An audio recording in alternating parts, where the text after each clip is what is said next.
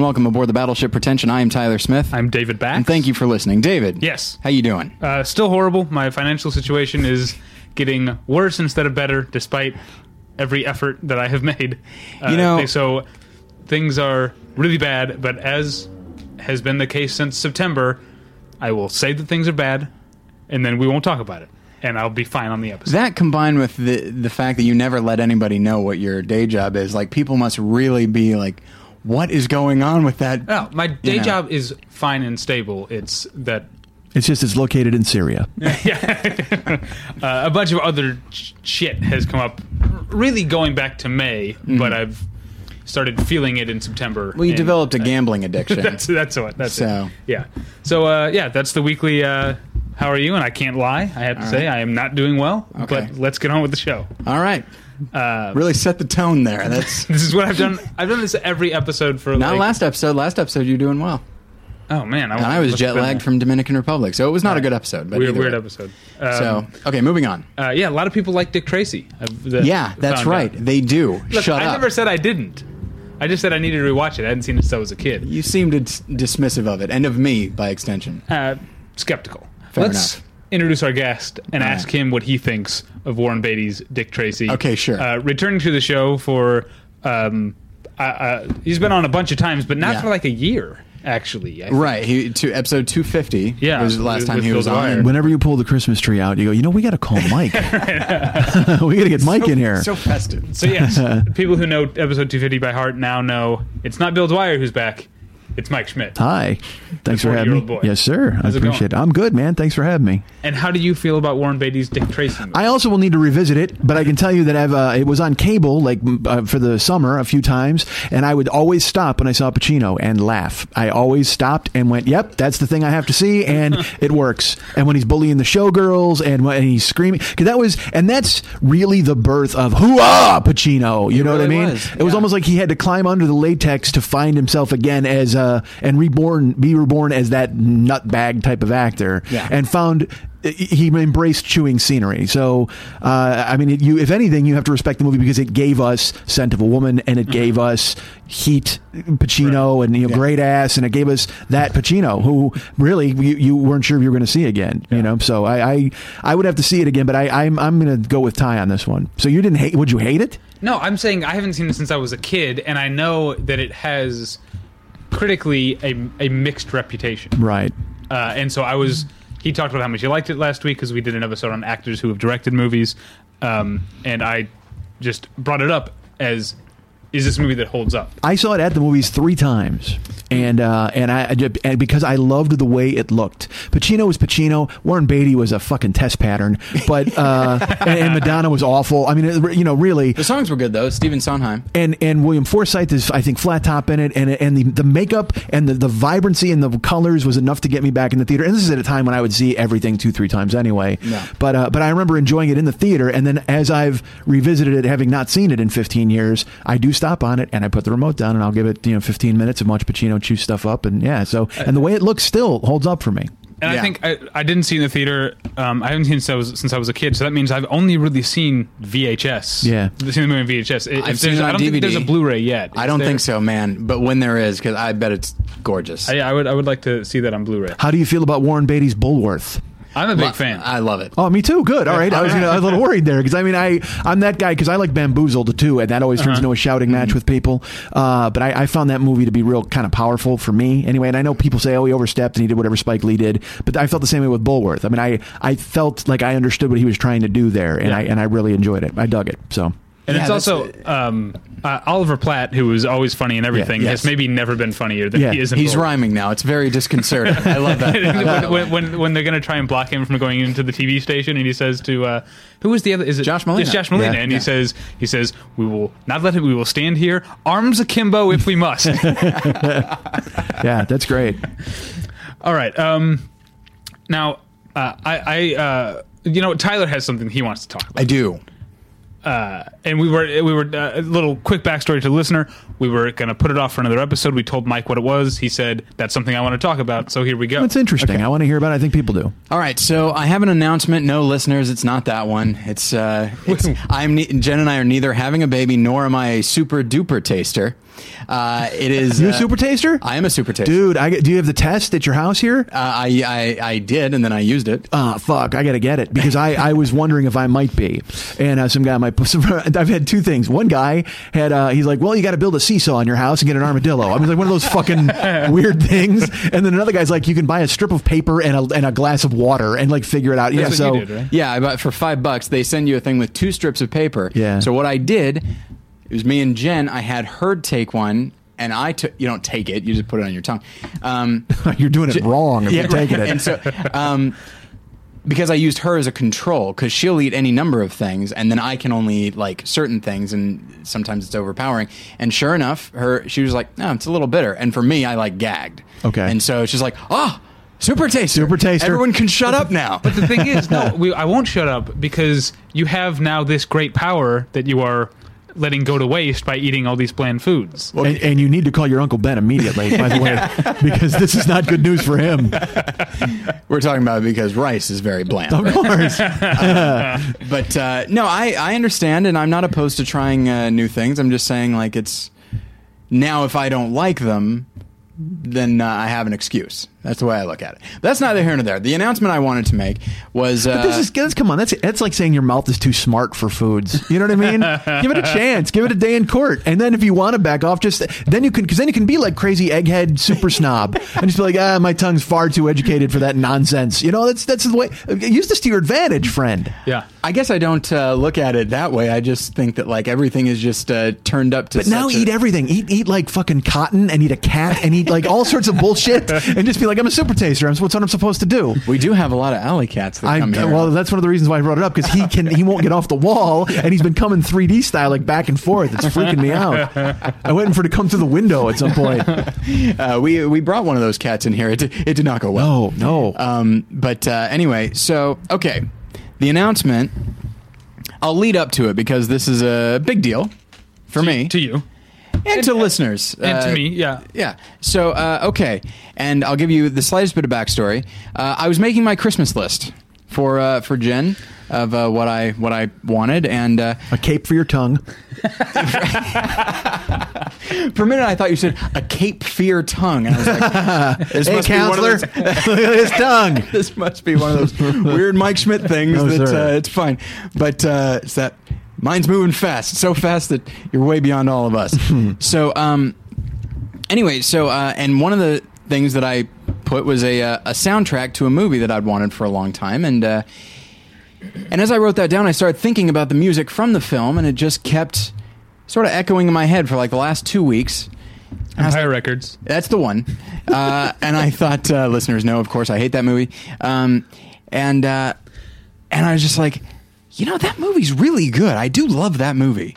And it just started, and then it just kind of grew in my head more and more until I started to think like, you know, this movie, which I will identify in a moment, on the edge of our seats here. it might be my well. You guys already know what it is, but uh, you know, the theater, audience. theater of the mind. But uh, this might be my favorite movie of all time. I went back and looked at various uh, top hundred lists, and it's fascinating. The 2005 list is when Your it, own personal two. my own my own yeah. Uh, it showed up at number 29 for the first time, 2005. 2007, I like how you say it like you're surprised. Like it's something you wait for, like the AFI list. Like you wait every year My for own your list own is list to out. it does sort of surprise me. Like for example, the most recent, not the most recent list, but uh, the second to most recent, when uh, when like uh, um, uh, Monty Python's Meaning of Life showed up on there. Now, I know that I made the list, but part of me's like, huh. I didn't. I didn't know I liked it that much. How about that? Hmm. And so, um, isn't it fun to surprise yourself? Right. That's what American Of Beauty is all course. about. So, um, the uh, so it showed up 2005 is number 29. 2007 number 10. 2009 number 7. 2012 number 4 and now 2013 we're not there yet but we're almost there Sure. uh, my at this point my favorite movie of all time. Is no longer this what it has always it been. is no longer citizen kane which has been my favorite There's been a change at the top. that's right. A challenger appears. that's right that's right. It, and Just no, it like is- the, uh, it Sight and is- Sound list, by i know but it is not vertigo. That is still hanging out in like the 20s 30s um, but That's uh, crazy. yeah i know. Um, but uh, i'll probably need to reassess. I haven't seen vertigo in a while. But um, Yeah, and so uh, and it's unfortunate because this is a movie that David does not like, and it is uh, Robert Altman's Nashville, and uh, Replacing? replacing Citizen Kane. So Wow. Citizen Kane And is, ju- that, is that number two number now? two. And actually, I kind of I uh, rejumbled the whole list, and uh, Where did Nashville? What kind of a leap did Nashville make? it went from four to four to one. So what did it leapfrog?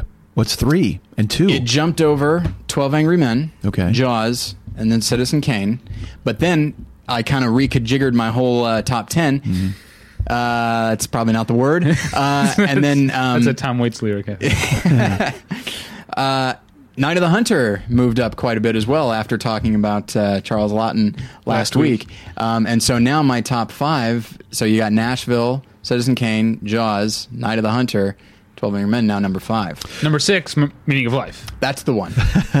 My mom woke me up in the middle of the night to watch Night of the Hunter. Yeah. We were kids. Okay. and it was a movie she you know I loved or whatever. Like uh, there were a couple. She did this to us a couple times. But night of the hunter she woke us up in the middle of the night. It, it was on late on the wgn late night movie. And we watched it at like one in the morning. She made popcorn while we watched it. And uh, i was probably t- 12 11 and that Shelley Winters in the car.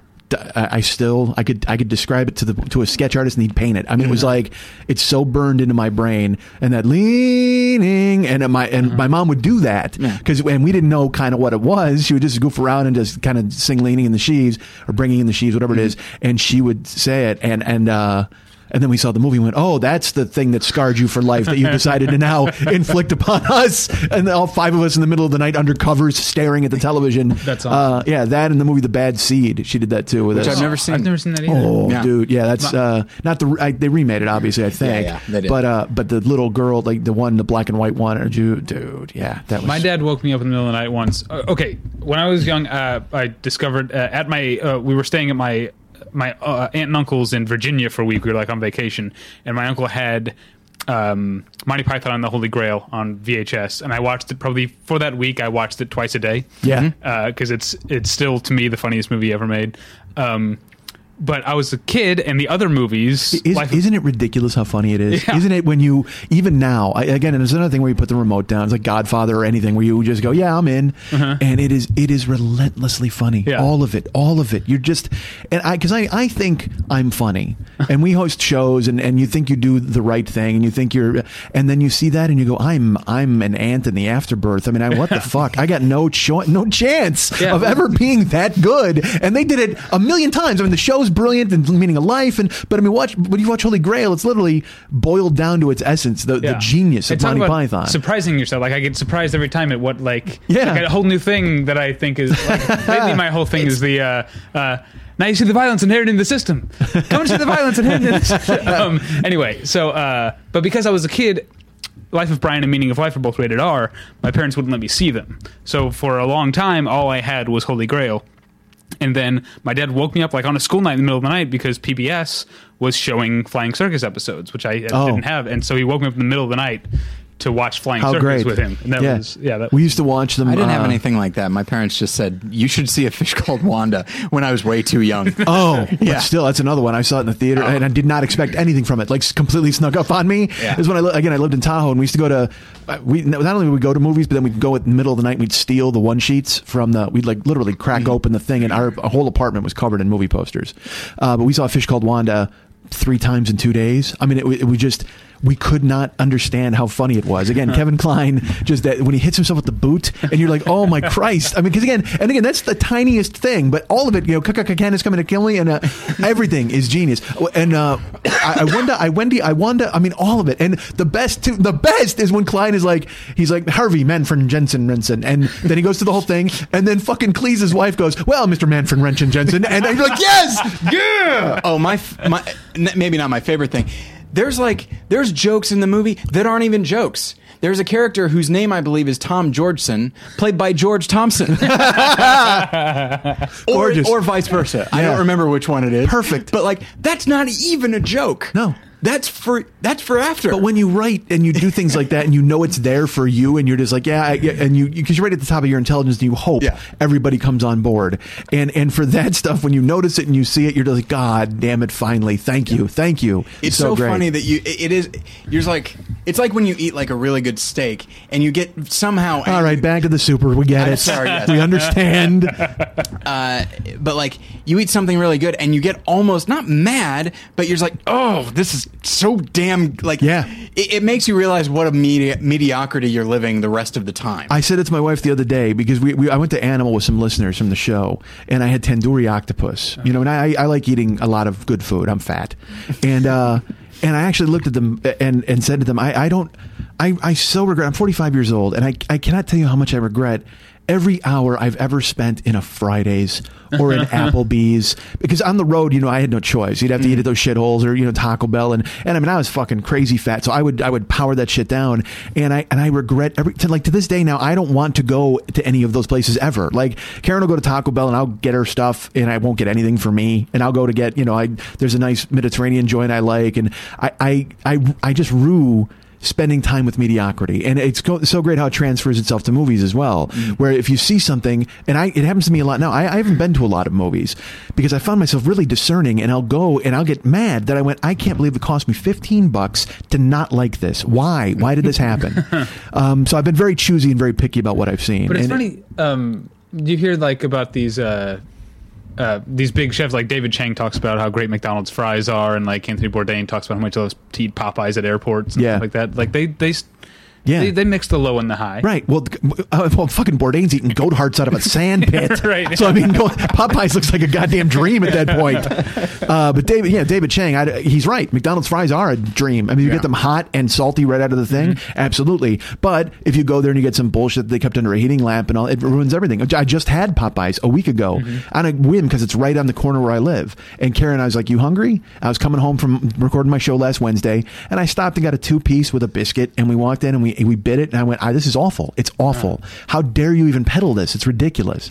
Uh, and so I I I, can't agree with you more about how you get uh, just mad at yourself because you've been involved in so much mediocrity and this was out there for you. And it seems so, it's so counterintuitive. It's like, yeah, but you're having the good thing now. It's like, yeah, but this is gonna stop. and then I got to go back to my bullshit life. It's one, probably one of the best episodes of the, of the Simpsons of the last ten years, which admittedly isn't saying much, but it's uh, it's something like a super fun thing that Bart will never do again. And it's the Simpson family goes on like this this cruise, this like fun kids cruise, and it winds up. A supposedly fun thing. No, it's it, it's even funner than they expected. And No, then but I'm saying in- that's the David Foster Wallace thing that the title is coming Oh, yes, from. okay, is yes, a yes. supposedly fun Okay. thing that I'll never do again. And so, uh, yeah, so it's that Bart will never do again. Yes, thank you. And so, um, so it, so they go in and they they really ex- they really set it up so that you, the viewer, are like this is not going to live up to the expectation, and it exceeds the expectation. But then that creates this existential dread in Bart of like this is going to end. And Never gonna be life- this good again. My life will have peaked, and it's a really it's a really good episode. Actually, That's great. Um, Okay, so Fish Called Wanda, which by the way, I, I didn't know that about you, but I had the same experience of my parents recommending it to me at a time when I think they forgot like how like and we're talking about the silly stuff, but there's a lot of like R-rated stuff in there that my parents, who were pretty strict about that, like shouldn't have or, or wouldn't have. But doesn't that to see. but doesn't that speak to to the greatness of the work mm-hmm. Oh, that yeah. they were willing to overlook what they uh-huh. thought you shouldn't see because it was so important that you see this. Yeah. Well, that's fantastic. and of course, Al- Although listeners that's, know, that like- said, Ke- Kevin Kline, hilarious as he is, is a psychopath in the movie, Oh, and yeah. it did actually kind of disturb me the first time I, I saw it. I mean, I, yeah, I like I I was raised in like a Christian household. Now, thankfully, compared to like the exist, you know, the lives of some of my friends, where you're not allowed to see anything that is even mildly questionable, and that was not the case for me. But nonetheless, you know, my parents are like, ah, if it's rated R, you know, uh, you can't see. Except, of course, Kentucky Fried Movie, which my dad's like, this is pretty funny, and then uh, and and Fish Called Wanda, which incidentally now, and I say this knowing she'll never hear it. Uh, now I would uh, I was talking to my mom. I was like, you know, you and Dad recommended fish, you know, planes, trains, and automobiles, and fish called Wanda to me. And she and my mom now, who's kind of one could say mellowed out a little bit. Not mellowed out. I'm sorry, gotten stricter uh, Oh. in in her old age. And she's like, mm, I don't know. I think that's more your dad. And it's like, no, it wasn't. No. it was both of you. Don't try to walk back from this. Come on. Um. So, uh, any, uh, anything else about Nashville? What did I mean is this, No, we can. We'll probably talk more about it, but um, Well, I, oh, Over- I, oh, the go reason I, I thought was interesting is I wanted to talk about just the, just the very idea of revisiting your lists because I, I know what I love and I and I've never I've never compiled a list. But I, you know, I, I always throw around you know what's my favorite movie of all time, and then I'll narrow. it. I'll go what's my favorite movie of the last fifteen years, and Yeah. so I kind of think of that. But I don't have a top one hundred. And to sit to know that you sit down. And by the way, I, I want to talk about this. You said two thousand five, two thousand seven, two thousand nine, two thousand twelve. yeah, You skipped two thousand eleven. I guess so. Yeah, I don't know. Uh, there's no rhyme or reason to it. Um, Oh, I, I actually, you're my bedrock here. I mean, I'm counting Okay. on rhyme or reason here, and you apparently went two, two, two, three, and that uh, did that make everything go Koyaanisqatsi or, or what? How did that work? Hmm. Let's see what happened between 2009 and 2012. Uh, I think. Oh, you know. Oh, I can tell you this. Here's what happened. Um, we started. Uh, I started more than one lesson. Mm-hmm. I started doing a weekly movie night with my friends, in which we watched a lot of movies that I had not seen but had been meaning to see for forever. And then we started reviewing movies on the show, uh, like uh, in writing You mean on the on the, on, pod, the pod- on the website? On the website, thank you. On the show. Um, and so, uh, so suddenly, you know, we're getting, I'm getting like box sets of like David Lean's like lesser known works, and I'm starting to see like these in my movie, in my weekly movie, and I'm starting to see like you know these Iranian films and stuff like that. And so uh, suddenly it's like, damn, this is good. This is good stuff. Yeah. I think I, I think I need to reassess the old top hundred here. Oh, it took a breath for a year. So yeah, so I think it was I think it was one of those. Uh, like I felt no real need to do it in 2010 or 2011, but then 2012, like after a while, it's just like, man, I've I've seen a lot of a lot more stuff, and I feel like this could probably be my favorite. Only one way to find out. Here we go. Did it make you happy to find new good works? Yes. Or did it make you feel, oh, I've been so blind to this point, like regretful? Uh, like a fraud.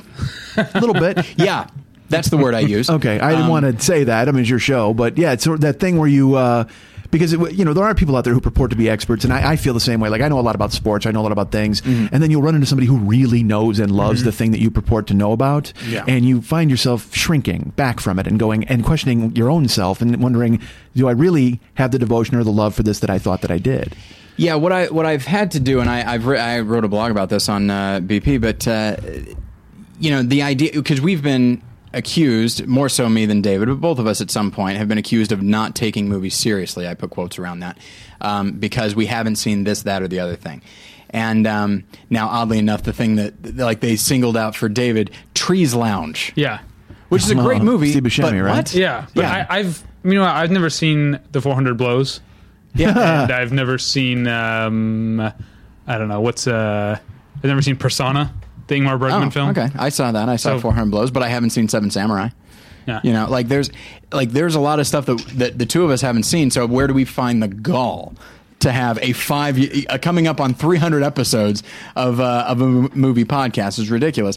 But ultimately, what I've had to do is just recognize that like movies are like fourth for me as far as my priorities. Number one is faith. Number two is my wife. Number three is my friends. And when I'm feeling particularly melancholy and angry at myself, it's just like, come on, asshole! Like, get to do. Watch more, and there's a, there's no question there. There are times when I'm lazy, and it's like, well, I could watch something I haven't seen or something I've seen a million times, Yeah. and uh, it's very comfortable. So there is that, but also it's just one of those things where it's just when I'm when I'm objective, it's like yes, I could have seen that, or I could have gone out to dinner with my wife. I went out to dinner with my wife, Yeah. and so uh, Which will like also the help you. Priority. It'll help color your view of movies in the future as I- well, becoming a more well-rounded person. Yeah, I, I yeah, yeah. you know, it, it's funny you say as you get older, you're, you're probably what 34. Are you guys? I'm 30. Yeah, you're 30. Okay. Um, well, I'm 45, and and I want to discover new music, and I want to discover new movies, and eventually you just find yourself wrapping yourself in the cloak of the Beatles and going, "This stuff holds up, and I love it, mm. and there's no reason for me to do that." And you know, I try, I try really hard. You know, I, I buy stuff or I go listen to new stuff, and and I don't want to get caught in a rut. But eventually, you do find yourself, like you just said, you want to know if you should see something new or see the thing you've seen a hundred times. Well, there's something to be said for love Oh yeah. So- I, uh, um, I've got a stack of screeners at home, like year-end, uh, uh, you know, award screener stuff, th- stuff that I like, quote unquote, should see. But like I talked about, you know, I've been things have been rough for me lately. I've been in a bad place. Like a couple weekends ago, a Friday night, instead of watching any of these screeners or these awards movies, I, killed a hobo. now, I watched uh, I watched David Mamet's Spartan, starring Val Kilmer, for maybe the dozenth time in Yeah. my life, and then that was Friday night. Saturday night, watched it with the commentary on. That's good commentary. I, I had never listened to the commentary. Val before. Kilmer? Uh, yeah, he's very funny. He's delightful. Have you ever seen Spartan? I have not. Oh, His- it's good stuff. okay. His commentary is like I didn't. I, I mean, I know he's been funny in things like Real Genius. I didn't know he was like I love funny Val like Kilmer. in per like he, he's well, Real Genius and uh, and fucking Top Secret, of Yeah, course, right, right. and Kiss Kiss Bang Bang. He's fucking Oh, great. right, yeah. He's, and and then Robert Downey Jr. is like two perfect foils, you know. And Yeah. and then to see him now because it's funny. I'm I'm a huge Val Kilmer like whore. I'm I, I you know if you wanted to fuck me, I'd say, well, yeah, can we tape it? You know what I mean? Literally, because you see and you see him. He's put on weight and he's done. He's and he's making those movies that now are on at Showtime at like 11 o'clock at night. Um, but I don't care. I know he has great work still in him. You know, and I can't wait. And we're going to talk about, I'm sure, uh, one of his greatest works uh, coming up here. But I. I Man, I love Val Kilmer. I just, I just can't stress it enough. And I, I, there was a, um, I wrote a chapter for a book, and in the in the book, they asked us what movie would you cast, like in the future, something that you wanted. And I wanted them to make a Blood Meridian movie. I wanted Paul Thomas Anderson to make Blood Meridian with Val Kilmer as the judge, and invested he's- Val Kilmer as the judge, like you know, back and ready for for action. And I, because he could do it. I know he could do it. Well, and you got to see Spartan, and you'll see like a hard edged. I mean, it's Mamet, so it's just this, this hard edged character who like is just.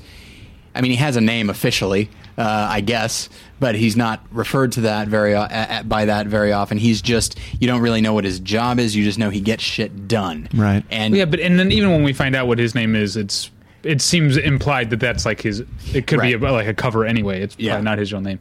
Um, but yeah, watch Spartan, but watch the commentary because. Uh, he's so fun. Like he's talking seriously about like the work and like about the research he did about like special ops guys and what they do, and then he'll just slip into without really changing his tone, just making fun of David Mamet. Yeah. like okay, like saying, saying he wears saying big that floppy like, hat and stuff. yeah, and saying that like um, David Mamet's daughters are the real talent, and uh, like there's one part he's like he's like every night he just goes home and has his daughter rewrite the scenes, and uh, we shot this one at night, so they were asleep, and that's why you see the hack work coming through. oh, how funny! and That's then, great. And then like every little part in the movie, he just like well, as an aside, say like. Oh, that's uh, that's David David's brother's girlfriend, sister. like, or that's like, and he's like, So funny. He's like, oh, da- uh, David Mamet cast his rabbi in this role and then had me shoot him. I don't know what that says. Yeah, Anyway, it's a great it's movie very- and a great commentary. I'd never listened to the commentary before. It was anyway, and there all is right. and there is something about like yes the like the bosom of, of the familiar and just and I've I've said it on the show before like I'd rather watch a good movie twice than a bad movie once Yeah. but at the same time I feel like I recognize that what we're trying to do with the show it's like well the bad movie can provide you with perspective as well Right, right. and so I should be willing to do that but uh, but yes Um, so it does make me uh, happy at this point I have to fight through some of the melancholy but it does eventually make me happy to have seen something new Yeah. uh, whether it be even if it's 60 years old something new to me that i think is amazing Right. now speaking of seeing new things. okay Um, Mike, I was listening to your the most recent episode of your podcast, The Forty Year Old Boy, which Yes. I guess came out today. I, or I listened to it today, right? Mm-hmm. Um, and you talked about going to a screening of uh, Moonrise Kingdom. Yeah.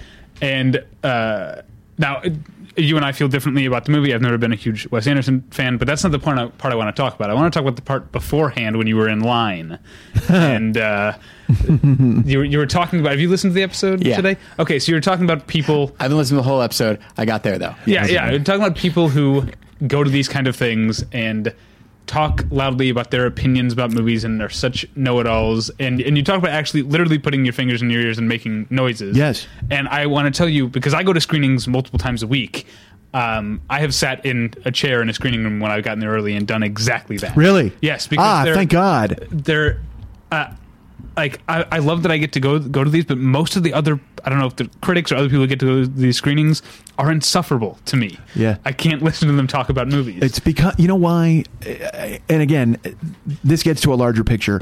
But we're here in Tyler's home doing a podcast about movies, which tells you a lot about the DIY that we've uh, part of what we're doing. And everybody in the world has an opinion about movies or whatever. So the problem is. The people out there who think that you have to hear their opinion. I mean, we're doing a show and people can consume it or they don't have to. But when you're in a room sitting with a bunch of people and oh, you're, you're just there to enjoy a movie. That's like, but I mean, I have been in screenings. I saw a screening of Rampart uh, where these people, they were so wrong. And I even wrote it because I wrote a review of it. And these people kept talking about how it was a true story and how this, there's a real character and how they knew people on the Rampart division and how it was, I had a friend who was shaken down by them. And it, I'm, I'm going, I have the press notes in my hand. You have them too. It says right in there, this is a composite character built off the life of the director, influenced by events. Like it has, there's no truth whatsoever, but they, they're expounding. And, and then the worst part, they're agreeing. Four people are all agreeing. That's oh yes. Well, I heard this, and and you're just sitting there waiting for it to stop. And I, I uh-huh. literally put my fingers in my ears at, at Moonrise because again they were destroying all the movies. He destroyed Hitchcock, and he destroyed, and you know, because again, they, they nobody unequivocally loves something and is willing to tell you how much they loved it and le- leave it alone. They have to, and again, I'm just as guilty about this. I will tell you something I loved and then go, but like I, I we sat down today. I told you about Skyfall. I loved Skyfall yesterday, and then this morning I started to go, you know, uh, same with Dark Knight Rises. The day I saw Dark Knight Rises, I walked out of there and I, I did a podcast with a friend, and I said I really loved it. And then I said, but I have some questions, and it turns out I have like 80 questions. I mean, yeah, it's yeah, it's not good. It's I, you know I, I I'll go ahead and use your your movie podcast now to take it back. I I'm disappointed in Dark Knight Rises. Yeah. I am. I just am. And you know, I Um, watched it again recently, um, and for like for maybe the first two thirds of it, I was going, "Oh, this holds up better than I remembered," and then it just so falls apart for me in the last Yeah. act. There are four like absolute deal breakers in that movie if you if you want to because you get outlook because again look it's a guy who dresses like a bat and he's rich and he has a cave. I mean all that shit you can just go whatever that's fine. But but then there's stuff that's even not plausible within that universe and that's when you start going oh boy you know and then and then it falls apart on, on its face. And i gave it benefit of the doubt when i saw it because i wanted to love it as much as i could. Um, and because dark knight returns is so ridiculously good it, there was a lot of that that even that influenced me into liking rises. I mean because I, remembered my memories of returns. Um, you know so i i or, I I'm with you. You know what I mean? Yeah. Where it's just you you go to those things and people sit there and they deconstruct things and Yeah. they sit there and they talk as if er- their opinions matter at And, all. Yeah, that's what I was gonna say. Like, I, I wanted to like say like. Like to, to people like that, I would love to say like you know other people can hear you, but then I realized oh, that yes, they know Yes, other people. that's can what they hear. want. That's why they're doing. it. Yes. it's it's uh, exhausting. and I and I do recognize that yes, I mean ostensibly we're doing the same thing with the with the uh, and we presume that uh, people want to hear this. Uh, now, admittedly, we do have reason to presume that because of our numbers, but uh, but they're But low. those people choose. they they've chosen. They, yeah, they Yeah, put, like they said, put they their choose to consume tweakedaudio.com slash pretension or, Or slash slash 40, 40. uh, earbuds in and and they and and they listen And uh, so- on purpose. but there is there is you know ultimately like when you when you do this and you're and you're uh, aspiring to do it uh, professionally and all that like there is there is i guess there doesn't have to be it's not required that you try to be humble but recognizing that like yeah why would i ever speak definitively on on this thing? That doesn't mean you can't have an, an official opinion of like i loved this or I, I didn't like this. But at the same time recognizing like well, that's just ba- that is based on my personal opinion, which I've come to from the ha- the classes I happened to take in college. There are a bunch I didn't, and the experiences I happen to have in life, and then my personal temperament. You com- you put those together, and this is and this is how I've taken this movie. Other people exactly the opposite, and so it's just like this is th- there is room for for subjectivity and embracing that as opposed to like laying down the law. Yeah. and uh, and so I feel like hopefully on this show we can be hyperbolic at times when we try to make a joke of it but ultimately like i never have more fun on the show than you when you and i just basically dance around a topic and ask a lot of questions and explore things that we haven't thought about and it's fun and exciting and we come to no conclusion at the end. So um, I, I this isn't exactly the thing that we were talking about about people like talking about other movies and these screenings, but um, the kind of person I'm talking about. I, I went to a screening. This was I guess almost a year ago now of uh, the Woman in Black, the uh, horror film starring Daniel Daniel Radcliffe, and um, uh, literally the second the credits started. The guy in front of me stood up, turned to his friends, and said, "No points for Gryffindor." Like Oh, I, I hated that guy so much because You clearly have not told me that story before. That's awful. um, I tweeted about it for like an hour, um, but uh, he cle like to me he clearly he probably had that in his head that afternoon. Yeah, when he walked in, He sure. had it in his head the minute he saw the trailer for that film. probably yeah. Yeah, yeah. Yeah. and he just couldn't wait to get that out. And I uh, the the worst person in the world. Yes. Um, anyway, we'll move on. I, but I did want. I, I forgot to mention. This is reminding me. We, we I said you haven't been on the show in, in a year, but I've seen you more recently. Last time I saw you, Yes. was at the uh, press screening of VHS, Right. Which I turned around after the first segment, and you weren't there anymore. um, Uh, yeah, my wife and I went, and I was planning to review it and watch it. I I, I really enjoy horror films, although. I, I, again, age is a persistent uh, topic for me.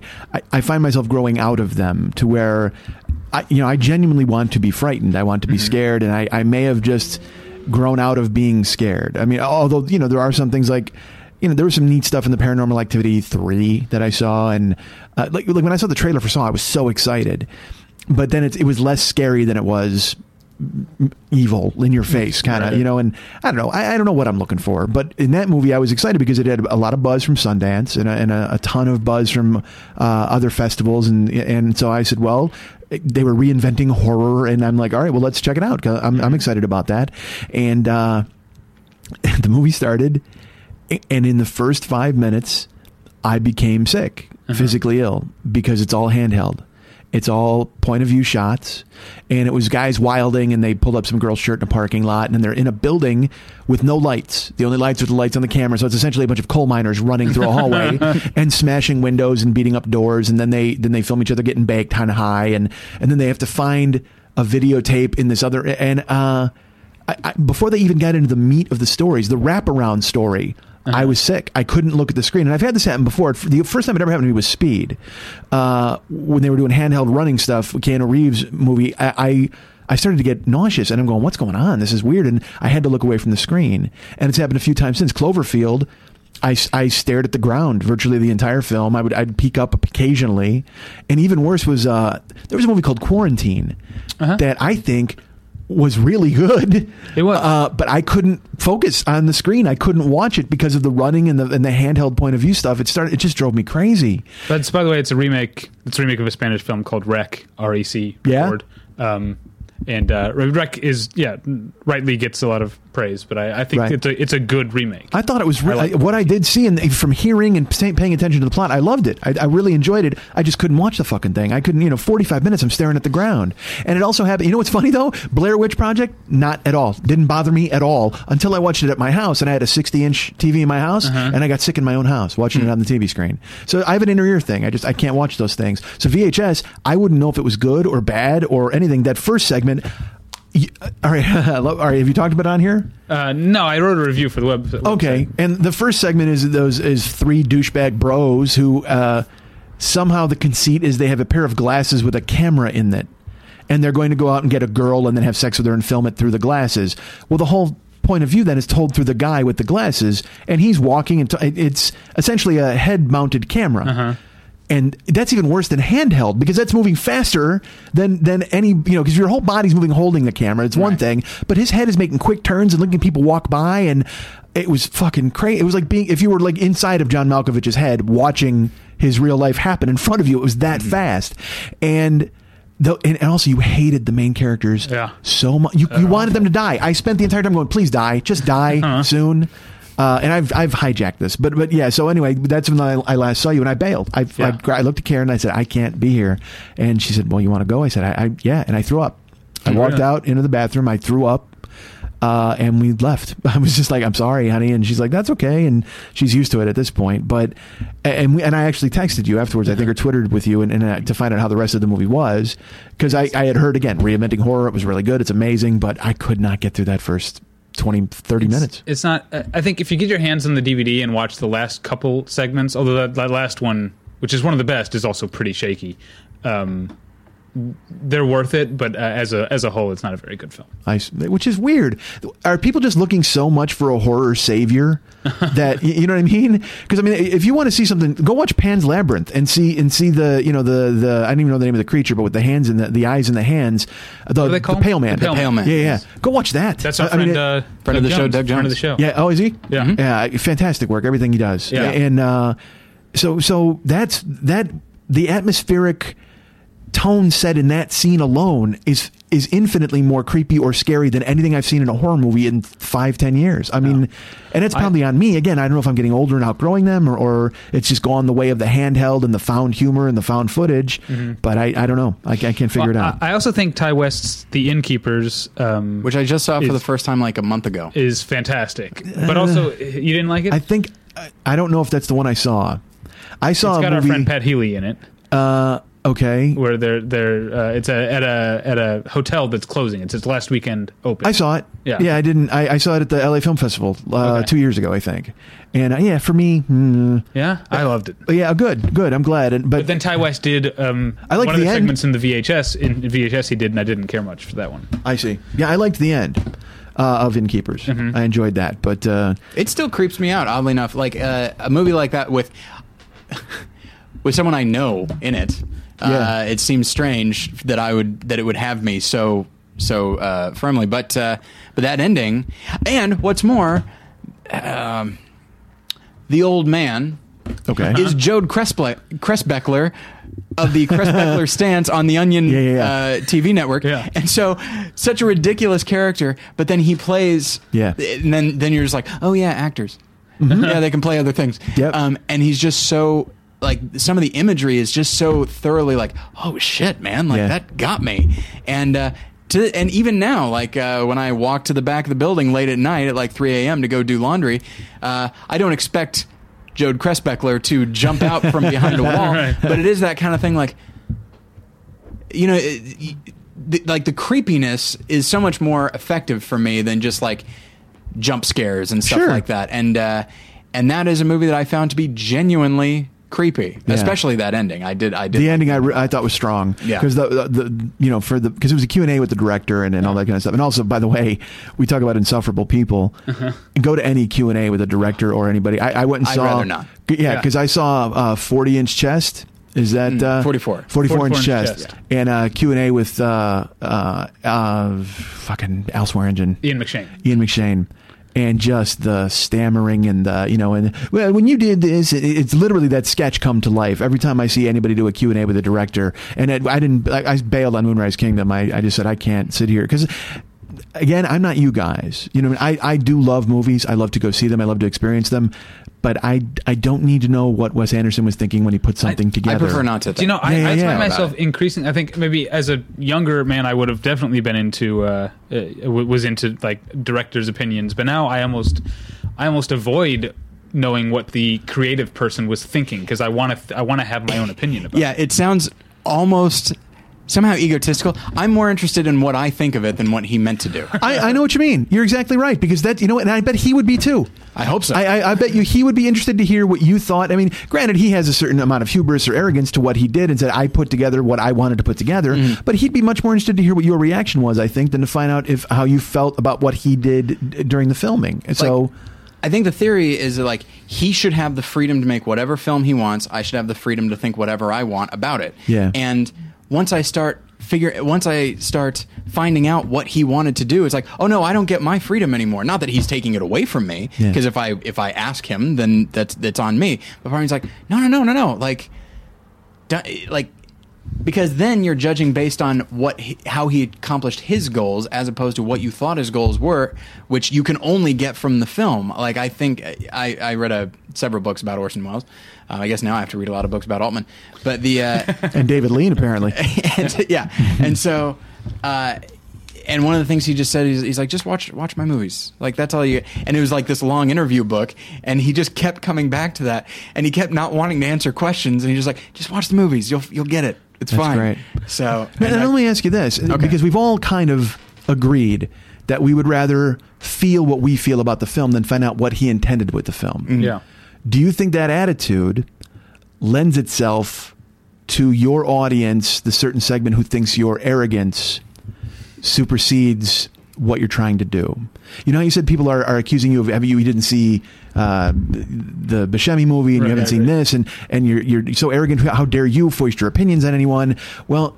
Do you think then just the idea of saying, "Well, I don't really care what the director thought; I care about what I felt about it"? Does that just play into this horrible stereotype these people have of us that we don't care enough about movies? It could, except that I extend it to you as well. Like I don't care. I care less what the director intended than what I thought about it and what you thought. What you thought about it. Really, what anybody thought about it. It's not merely me. I'm so great. It's the viewer. I see. Um, Yeah, yeah. But me I specifically. I mean, I went to film school. but I, yeah, no, I, do, I have a shelf of books. Look behind you. I, I, yeah, I'm more interested in reading other like other reviews or other sort of just discussions about a movie than reading again what the what the director thought. yeah. Uh, so yeah, it's not just about my opinion only. As I'm just saying what Tyler just said, just backing it up. Right. Yeah. Real quick, how long have we been going? Uh, 45 minutes. You want to just? Uh, Skip the topic. Yeah. I don't know. Are you Did okay with that? wait, Yeah, well, I wanted to talk about this. Uh, originally, you, you sent me a topic because I didn't know what the topic was till a week ago. We had, you had you had always vaguely assumed, or alluded to us doing this. Yeah. And I was like, okay, well, that's fine, but I didn't know. And then a week ago, you told me about it, and I I said, eh, okay, I could probably get my way through it if you held my hand a little bit on it, um, because I thought your topic was very broad. right. And I, and I wasn't sure how I was going to be able, how much I was going to be able to bring to the table on it. Uh, well, here, 45 minutes in, we haven't even gotten to it. But, but then I get in my car. I just want you guys to know this. I get in the car and I get a, I have a text from Tyler. I don't know when you sent it.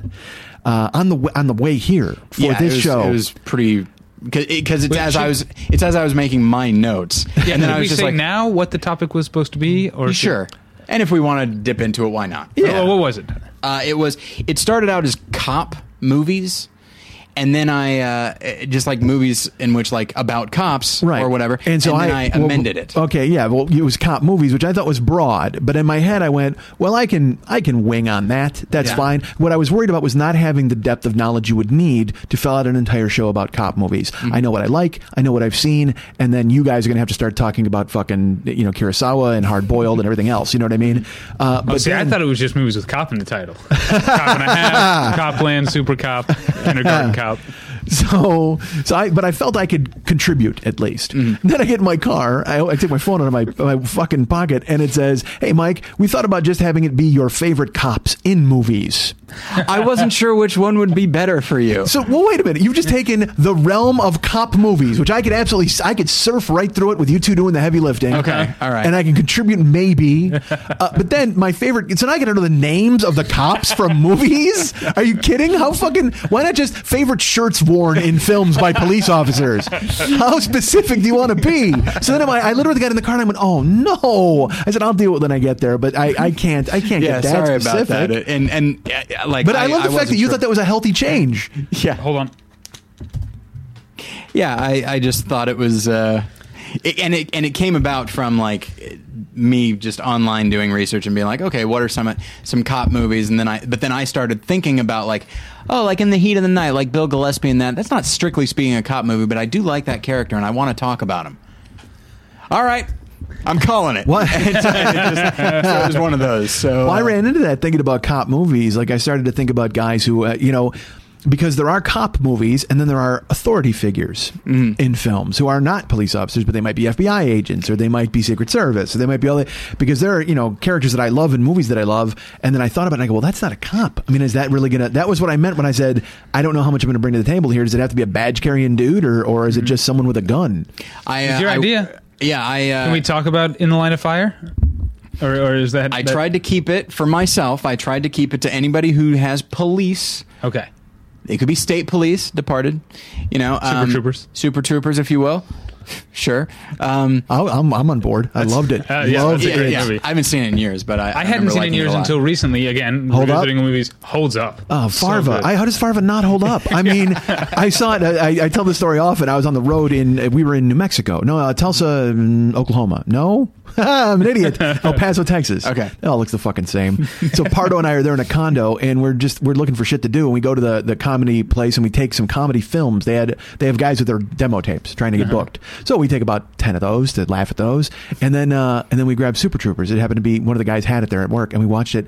And again, it doesn't seem like a movie I would ever care for or like. Uh-huh. And he and I laughed like like idiots, like ten year olds, just laughed through the entire fucking thing. And the shenanigan scene, I still to this day, Yeah. to this day we do it. Fucking ten years later at poker, we'll do it. It's so great, so great. I, I'm such the- a sucker for that meow thing. Oh God, it's it's so juvenile, but I love it so much. Yeah. What works Yeah. about that movie to me, if I can get like all like I know being academic about comedy kills it, but there's a thing that like I remember someone uh, uh, on some podcast like asking Paul F. Tompkins like advice about how to uh, like just advice as a stand-up comic, and and one of the things he said is um, with any premise you come up with, ask yourself, is that really all I can get out of this? Like.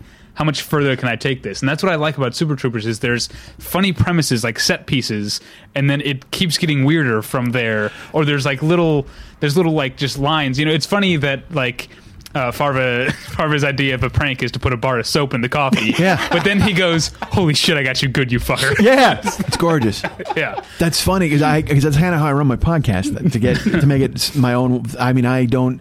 I will just talk and Mm-hmm. just it, it's. I would say it's the closest thing you're going to hear to a stand up trying to create bits Mm-hmm. because I will come up with something and I will just continue to talk about it until I'm done talking about it and try to find a much as much humor or ring it much you know any angle I can find Mm-hmm. and and I I find it to be interesting and liberating. It's it's so much fun to do. It's so fun to do that. Uh, real quick, so David and I somewhat recently put out a four-hour episode uh, with uh, Josh Fadem. It was like three hours and fifty minutes. Doesn't wait a minute. All right, hold on. Okay. Isn't Josh your enemy? Not your guys's, but your audience's enemy?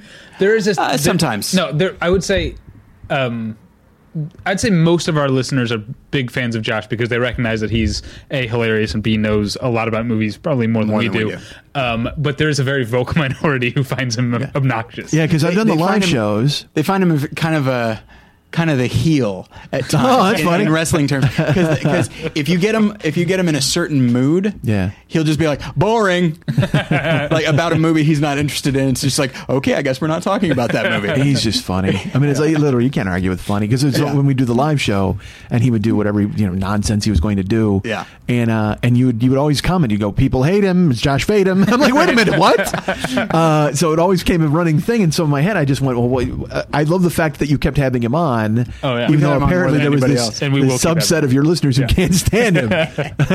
They don't dictate to us. Yeah, sure. You hear Um, that? But yeah, so we had this super long episode, and we were just, and we were thinking like, ah, we could, we maybe we should s- split it up. And I was like, and I think you had just put out like a four-hour episode. I was just like, well, I like four-hour episodes of, of Mike's show, so you know what? What the hell? Let's let's see what we can do. And we got more compliments about that episode than any other show. We got nobody saying it was bad. Oh, really? And Yeah. so, uh, so There, there are, are you people are out you there. in for like another three hours? Done. Let's, do, it. Yeah. All right. Let's tackle this topic. Every single character. Here we Here's go. another movie my mom woke me up for. I actually there is one. N- Naked Prey. Cornel Wilde. Never saw. It. never saw. it. Oh, dude. All right. I, I'm sorry. I'm telling you. Naked Prey. It's a, a bunch of white people in Africa, and uh, then they get caught by some uh, natives, and then the natives. Uh, there's nobody can speak with the uh, the natives, and then the natives start doing. They take. They separate them. I'm going to give this away. Fuck it. I have to tell you because it's in my head. Okay. Uh, my mom again wakes me up to watch this movie. Uh, the the white people get captured by the natives and they get separated, and you see over like, and they start cutting away to what they're doing. One of them they're painting him. Like all the women have them and they're painting him and they're putting feathers all over one of the white guys. And another of the white guys they hog tie him and they put him in a ring of fire with a cobra. And then the other guy, then they cut to another guy and uh, they have him sitting Indian style and they're just covering him in mud and he's just sitting there and he's like because they can't move they got spears and all that stuff so they keep cutting to the guy. So then they finally cut to the guy with the feathers. And he's got feathers and paint all over him. He has his hands tied behind his back and his feet tied together and poles slid through the the holes in his arms and his legs. And uh behind him everyone has spears and he has to hop from one place to the other. They start him and he has to hop and they're following him with the spears. And if he falls, which he eventually does, they all, everybody in the tribe stabs him. Just stabs him to death in front of all the other because nobody knows what's happening. And then that happens. Everybody goes, "What the fuck?" So then the cobra is in the, the cobra can't escape the ring of fire because there's flame. Right. So it has to keep turning around to the guy whose face is exposed. His hands and his he's hogtied, and uh, the cobra spits venom in his eye and then bites his face, and then Right. he dies. And then they cut over to the guy with the mud, and they're still putting mud on him, and you don't you're like, well, whatever, mud. And then uh, Cornel Wilde is taken off to the side. Then, there, again, it's all quick cuts they cut to a fire and they are turning a spit. And on the spit is the guy in the mud. And you hear him screaming. He's alive, being cooked alive in a, in in a, a, basically a giant kiln that they made out of the mud. They've covered him in mud and they're cooking him. And he's like this muffled. He's I'm as a child again. I'm what the what the hell? Because they keep cutting to the mud. You're like, what's happening? Mud. And then he has straws in his nose and in his mouth so he can breathe. They've covered him completely with mud, but put straws in there, and then they're cooking him over a fire alive. And then they strip Cornel Wilde naked, and they send him. Uh, they give him like an hour head start, and they send five of their best warriors to catch him as a tribal rite, and that's where the movie picks up. literally, literally like that. All that other stuff happens in like the first thirty to forty minutes, and then there's like an hour and a half of Cornel Wilde trying to uh, evade through the desert of Africa naked, trying to get away from these warriors. How old were you? Uh, to look this Christ, what am I in? Maybe the word I think too young. Maybe that's I'm too young now. I, I literally, it was on TiVo and I fucking watched it and it held up. It held up great. Yeah. It's amazing. And, uh, Zavudi. When you watch it, remember that Zavudi. That's Yeah. I, when we were All right. kids. I remember that all the time. but uh, That's yeah, very disturbing. But yeah. But, and my mom, That like, mud yeah, thing. she pretty loved, and I love the fact that what is Channel Nine showing late at night for fuck's sake? All these movies everybody hates, psychological scarring in the middle of the night. But yeah, I uh, so yeah, that's a great movie, Naked Prey. What are the cops you got there? Okay, I've got a, I've got a whole bunch. All right, let's let's do this. Uh, one thing that I noticed uh, is that nine times out of ten, and this is something I find fascinating. So we tend to like movies about cops because they're like, hey, they're you know they're the the thin blue line between us and, and chaos, you know, and they have to uphold the law. They're they're what keeps us from uh, from just going crazy. And yet, nine times out of ten, the cops that we all like are the ones that will dismiss the law immediately. Oh, yeah, yeah. And just will do what. And part of me is like, that seems contradictory. Like, there's really only a handful on my list here that do things legally.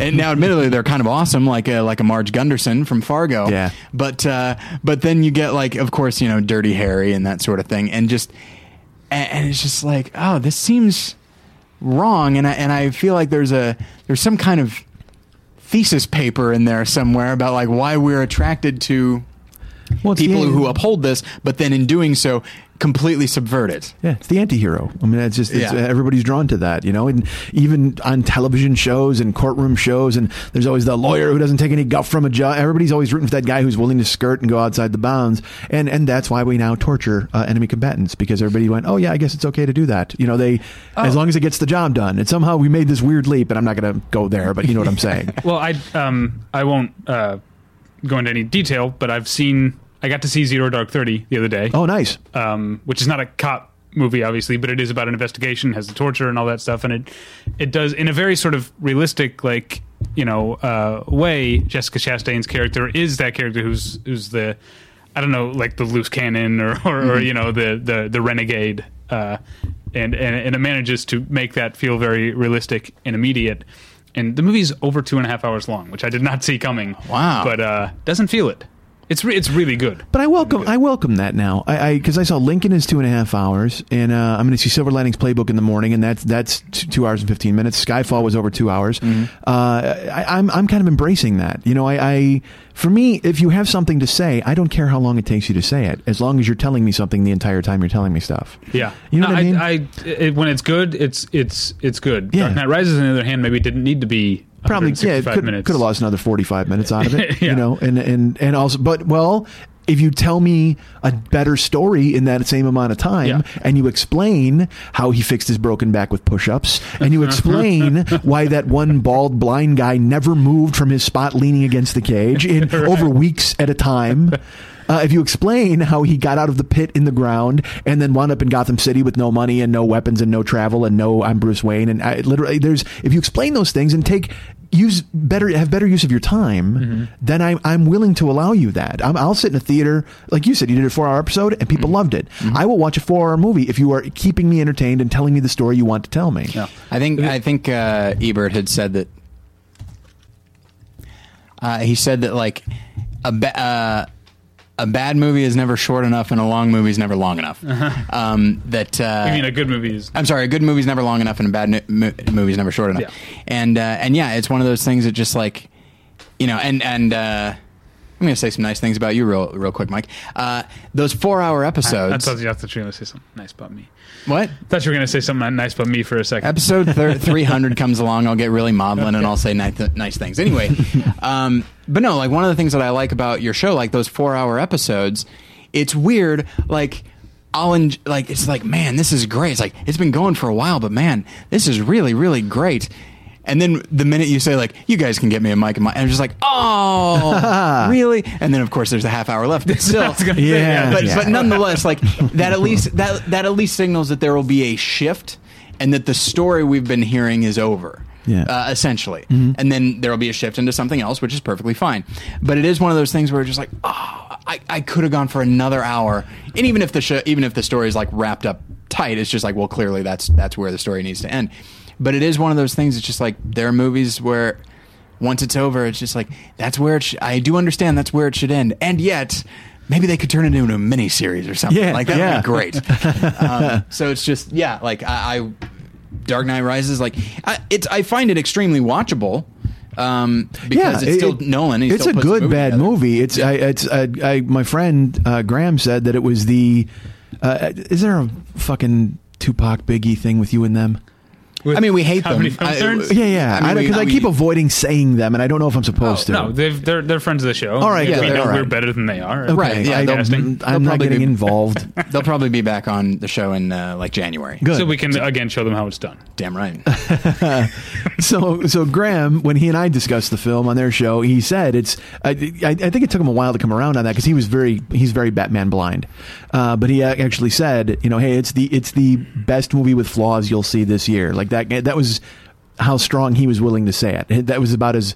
As much as I was going to get out of him to to admit that there was problems with it, Okay. Because uh, you know, and I think he, I, I'd like to talk to him about it now upon further reflection. But it, it just, yeah. So I hear what you're saying. It's, I, it's I think just going off what you just said, I think the best movie that is also very flawed this year is still The Avengers for me, and I think the difference is, um, well, I think The Avengers is better than Dark Knight Rises overall, but Dark Knight Rises falls apart at the end, whereas The Avengers for me, its problem is that it took too long to get going, so it actually ends on its strongest note. So that's why maybe I remember it better Yeah. than I do Dark Knight Rises because I walk out going like.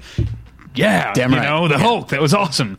Uh, because it builds up. It, it does. I mean, the Avengers is also two hours and twenty five minutes or something. It's pretty long, yeah. and really takes about forty five to fifty minutes to get all the Avengers in one room and to start being good. Which I still don't I mind, but that's me. I didn't mind it at all. Yeah, I, I to me, Avengers is the best comic book movie ever made. Only because I don't think Dark Knight Returns is a comic book movie. I, I've said it's it's the, the Departed and Batman's in it. You Mm-hmm. The know what Dark I mean? Knight. Yeah, Right, yeah. from 2000. I okay. keep saying Returns, right? Yeah. It, that's 'cause Batman Batman Returns. Returns. is that's Val Kilmer, I think. That's Batman Forever. Ah, Yeah, Batman, Batman Returns, Returns is is Danny DeVito. Oh, okay. As the Penguin. Yeah, yeah. One of the best bits of casting in cinema history. um, Um, but uh, and uh, oddly enough, now that you bring up uh, uh, Dark Knight and all that, uh, I do. we don't I- have more to say about the Avengers. I do love that. Are there any good cops I in did there? love it. I love it. Yeah, Yeah. I did too. Uh, It's funny. You, you just seemed like you were kind of shying away from being. Oh no, someone it's who still loved in my it. top ten. But I'm saying I think. Um, I thought it was but, but fantastic. the thing I- that Graham was saying uh, to you about it being about Dark Knight Rises being Right. the best flawed movie, I still think. If, I, if I'm thinking about the Avengers objectively, I still can find a lot of flaws, especially in that first act. But, I don't- flaws in, in movies or flaws in uh, a world where a god has come to Earth to fight everybody? I, I mean, seriously. I, I, I think the flaw the flaws are in the uh, the pacing of that of that first act and the way that um I, and this is maybe a, a personal thing with me. I am kind of uh, almost allergic to movies that are clearly um I like obviously being a part of a franchise while they're happening like i want i'm okay with there being a franchise but i want the movie to be the movie while it's happening not a commercial for the other movies or whatever and i felt like the introduction of the characters and and each little section and then they get the the shield section and by the time like the the I've said this before I think um recently when the when the helicarrier like comes out of the ocean I'm thinking am I just watching a series of commercials for the toys that are going to come out? And it's not until they're all together and you can kind of and, and the the previous movies don't matter anymore and you don't feel them working toward the next movies once it's actually all happening that's when I really like it. And this is where and this is where uh, because we we won't give uh, all the uh, behind the curtain decision making, but uh, we decided to write two articles about the Avengers. Two reviews. Two reviews. Uh, one, mine was the culmination. The, it was the culmination of a franchise. His was it was the beginning of a new franchise. I see. And uh, and it's So yeah, and it- taking two different texts, and I think it worked pretty well. yeah, People I should think go read. Well, you're both you're both right. I'll read them. I mean, I because Damn you're right. both exactly. Shut up. but yeah, you're both you're both right. I mean, I absolutely. It just it was the end point of of five and then the beginning of one, which will stand. I, and I I saw the trailer yesterday for Iron Man three.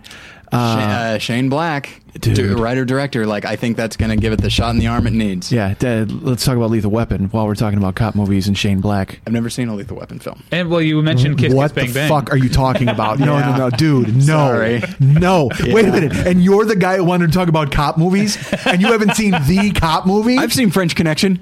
Oh, please. Yes, yeah, brilliance, of course. But come on, Martin Riggs. You don't know who Martin Riggs is? No. You don't know from Martin Riggs, and you're going to talk cop movies. Riggs and Murtaugh. I get it. Oh, dude. I, saw- can't believe I am saw here. National Lampoon's Loaded Weapon One. I'm I'm leaving. I'm I'm not I'm not kidding. You know what? You you have to watch it and write two reviews of that of the Okay. beginning and, All right. and and chastising yourself for not having seen it. For a minute, I thought you were going to say you need to watch it and then write on a chalkboard like a million times. Like uh, Yeah, yeah, do I- that. I should have seen this ten years ago. I We swear to should God. watch, um, I we should pause and watch it now. I'm not kidding. I can't believe you haven't seen it. I think we should set a date in the future for you to come back. Tyler and I will watch all four Lethal Weapon movies, and we'll do a Lethal Weapon episode. You can watch And then- one, two, and four. We can skip three. Um, and, and, And then I we'll- haven't and then seen we'll watch- I was like, I, I don't really, and I probably maybe even only saw them on TV, so I haven't even seen like the full R-rated version of the Lethal Weapon movies. So I'm also, uh, but uh, I love 48 Hours, and I think I would take 48 Hours over Lethal Weapon. dude i i oh god all right 40 hours is amazing all right it Hang is on, it's really Let- great Let me see if I can. Uh, yeah, I, I don't think I can redeem myself here. Um, you can't I, no offense but i mean you wanted to talk cop movies and you haven't seen uh, lethal weapon which is which is Narc. just narc's big fan of amazing Narc. narc is so good I know that doesn't redeem me, but but uh, for but for even for but just for pop culture and and inventing the the buddy cop movie the non-funny buddy cop movie with like with snark in it. I I because I, mean you know 48 hours is is just flat funny. Yeah. and it and also it's the cop and convict, but. But Martin Riggs, the character of Martin Riggs, it just it gets to who Mel Gibson is as a guy. I mean, like you, w- when everybody sees Mel Gibson now acting like a psychopath, you're just like, oh, so Lethal Weapon was a documentary. I mean, really, he's the movie opens. I, I can't, ah, dude, I, I can't. Well, let me ask you this: like, like, and, this, Oh, and, there's, and there's like a serious. I'm sorry, and there's like a serious question. Um, because I do want to, I, I do want to see it, and I happen to know it's on uh, Netflix. Put David watch Lean it. down. Jesus Christ. But uh, Shuffle that hundred up. But uh, is it is it an instance where like because now I've seen a lot of movies that one could say were derived from Lethal Weapon. Do you think if I were to return to it now that I wouldn't enjoy it as much as like you would like when you saw it originally? I um if you give yourself over to it, Okay. you will recognize a lot of what branched out of it. Okay. But uh but something that it, all right, it, it it hits me as a guy Mm-hmm. because it has real real tough guy stuff in it. Like Mm-hmm. real uh and it's the character of Martin Riggs because and Gary Busey, Mr. Joshua. There's a fucking scene, dude. I just there, there- he does this thing where he fucking I, I I won't give it away. Although 80, 1987 the movie came out, but uh and they're trying to convince a guy to do something. And Mr. Joshua puts a cigarette out, out his arm and just fucking smiles. Busey smiles at him he's putting a cigarette on his arm, and the guy just goes, "You are fucking out there, like like fucking Pluto." And we used to say that all the time when we we were in a theater. I I, I wrote uh, in in the comedy film nerds book, Diggstown is the only movie that ever made me jump out of my chair and and cheer in a theater at something. Uh, Diggstown is th- there's a part. Lou and I- Gossett Jr. and that James one I've Yes, seen. yes, okay. There, that is It's the not only whether movie. you win or lose; it's how you rig the game. Yes, That's what sir. said on Really? the VHS box. Bruce I thought I thought the con was on. It does say both of those things. Okay. it is the only movie that but but lethal weapon I cheered like there's a, there's this thing Martin Riggs kills a guy all right? That's the thing he's a cop who's not like you, you want to talk about anti-hero cops Yeah. who will skirt the law? Well he's he's getting tortured all right? And it's the start of all of the times you've ever seen Mel Gibson tortured in films you know what I mean? It's just this long my brother Glenn used to say he just he uh, he just makes films just to be tortured in them. Uh and then he finally kills the guy who's torturing him, and he's just he's an animal at that point. He's just he's grunting and screaming, and you're just like you're right there with him. You're right there with him at the time, and then he winds up. Again, spoilers. I apologize. It came out in Sorry. '87. The big fight scene with Busey because you're waiting because Mr. Joshua's a fucking lunatic and Riggs is even worse. And uh, and they wind up in a lawn where the the, the uh, uh, a fire hydrant has been upset, so it's just shooting in the air, and there's rain, and the case has pretty much been solved. Everything's done, and except for Busey and Riggs, which you've been waiting for all movie long, and they're in the front yard, and Riggs looks at Busey, and uh, Riggs goes. You want a shot at the title? and the, the case is solved. Everybody's gone to jail. Like everything's happening. Everything's the bad guys have lost. The only thing you haven't seen is Busey and and Riggs. And Riggs goes, "You want a shot at the title?" And Busey just goes, "Don't mind if I do." And they fight, and they really fight. Yeah. Not like Marquess of Queensberry bullshit, but fucking judo and and some jujitsu, and and it's a real fight. Well, and it's and you get the the hindsight benefit of watching the two biggest lunatics in the world. Absolutely. fight. They're out there like fucking Pluto. It- but it's fantastic. And again, from the opening scene, the opening scene, it's so funny. Uh, It's because it's a Christmas movie essentially because it takes place and it opens with this. And the opening scene is a girl high out of her mind. And it's a, you know just crystal clear shot of her on a balcony, and then she swan dives off the balcony and lands on a car and destroys it. Hmm. And you're and you're now you're in you're in the movie. And then they go to a stakeout at a Christmas tree joint. I'm, I'm telling you, you I, I would watch it with you if they if they showed it on a screen. I would pay for it. I'm telling you. To, to there are times you wish you could experience what you felt the first time you did something. And the first time I saw Lethal Weapon is one of them. When when he said, "You want a shot at the title?" and he said, "Don't mind if I do," you're just like, I'm just like, yeah, like you're screaming. you're so happy. I was so happy again for fake tough guy bullshit and everything. It was it's so great to watch. So I apologize to hijack it, but Jesus, how have No, you not seen it? No, it's fine. We got the same thing from Kyle Kinane when we hadn't seen uh, Cannonball Run. which we still So, haven't seen. Yeah. We were gonna do. We, we, can, we can let. I I'm guess- used to this. Maybe we'll do this for 350 or whatever. We were we were talking about an idea for our 300 episode is coming up, Mm-hmm. and we've had Kyle on between like our show and the live show, maybe three episodes. Um, Yeah, he was on the live show twice and the regular show once. and every time Cannonball Run has come up, Yeah. so we were thinking about for our 300th episode, we watch Cannonball Run, and then we just have Kyle on just to talk about Cannonball Run. Yeah, uh, maybe we'll do it for 350 because Kyle's schedule didn't. Yeah, we can out. have we can have 350 for 350.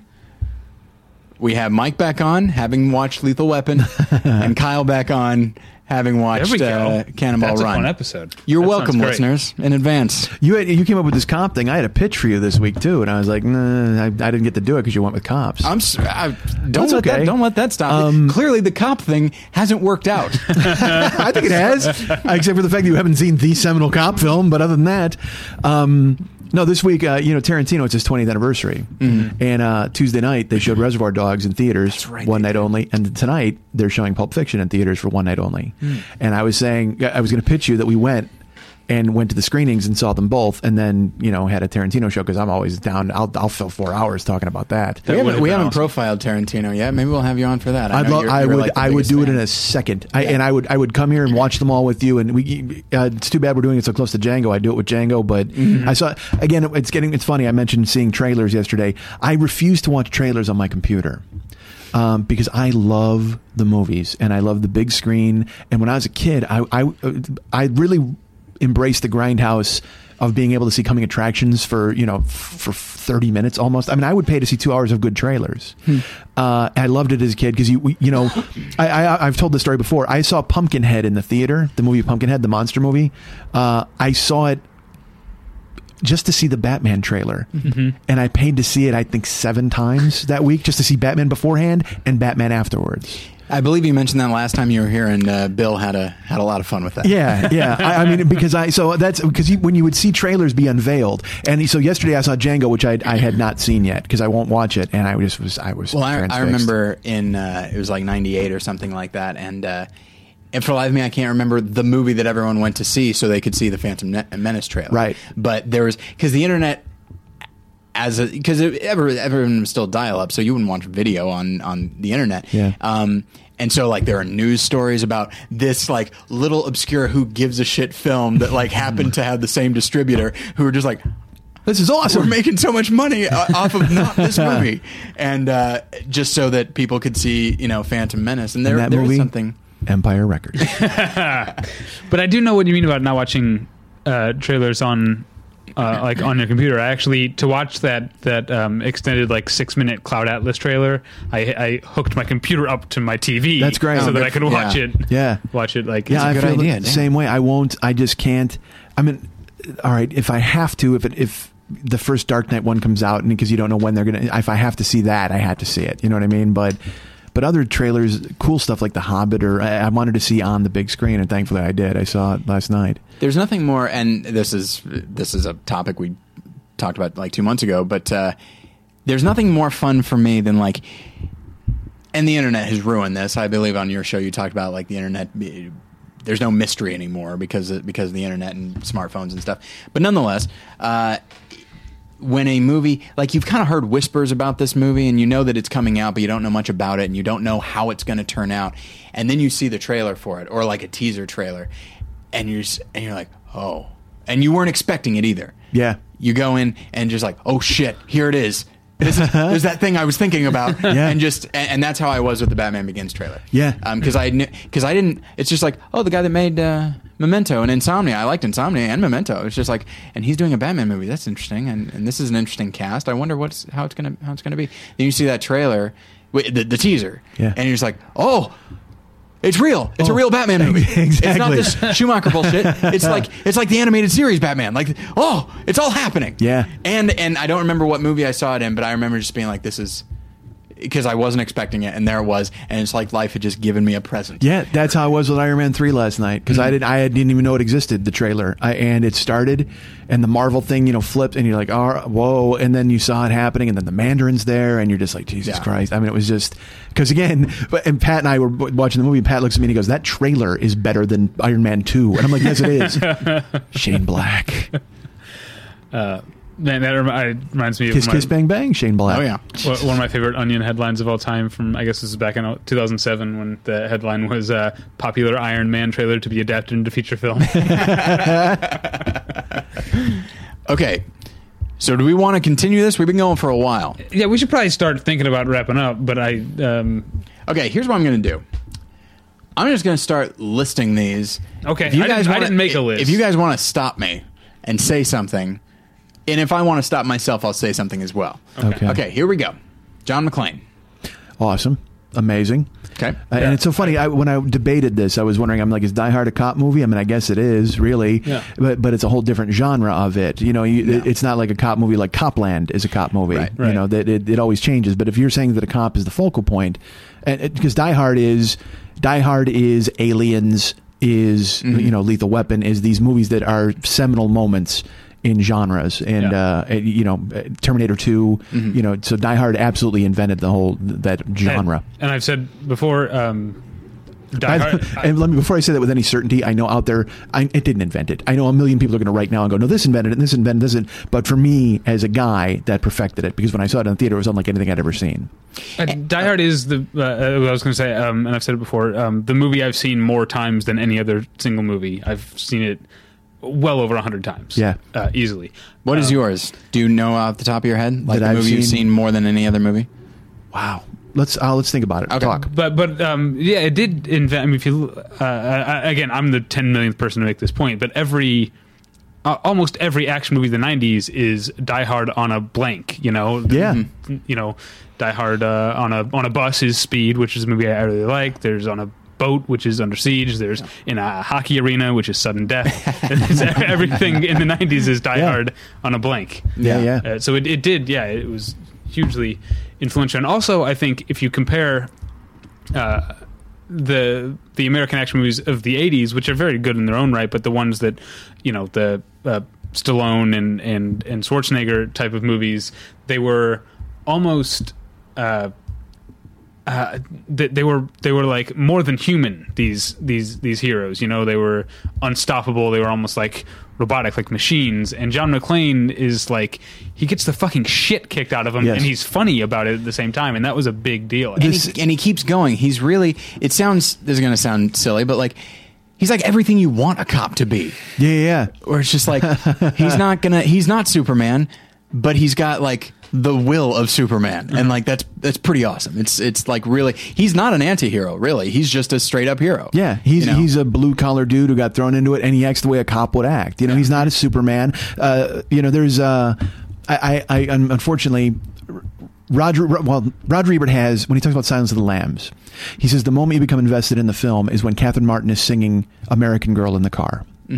He says the second you see that, you are in now because whatever happens to her, you're going to want her to be safe, and and it, it sets up exactly how you feel for the rest of the movie. Hmm. And in Die Hard, the moment for that is when he has to run across the glass. Mm-hmm. Mm-hmm. Because it's it's his kryptonite moment where Superman would be brought down and be weak. Uh, Schwarzenegger or Stallone would have powered through it and sewn themselves up with fishing line, and they would have gotten through it. But he, when when fucking Alan Rickman says "shoot the glass," and then he has to run through it, and then you see him in that the flickering light. You're catching the the car accident that his feet have become, Yeah. and he has to try to struggle through that. And because again, he doesn't uh, hulk up, and he doesn't that scene where he runs through the glass and he's sitting there, and you realize he's he's more scared than he's ever been. He's wounded. He's in that tiny closet with the fucking lights flickering on and off. It's He's just talking to Reginald VelJohnson on the Yeah, yeah. walkie-talkie and pulling chunks of glass. Like he's bleeding profusely, Yes. pulling glass out of. Yeah, yeah. And, and you can tell in his performance, it really hurts. It's amazing, Yeah. and it, and it's the moment when you just go, oh, you know, because it's it's been him against everybody up to that point, and you don't know what's going to happen. But that moment is when you just go, oh, Jesus Christ, he's going to. You're rooting then for him to get through everything, Yeah. and it's it changes everything when you see the film. Slight side note. I feel like not unlike Tom Cruise, which we've talked about on the show before with you.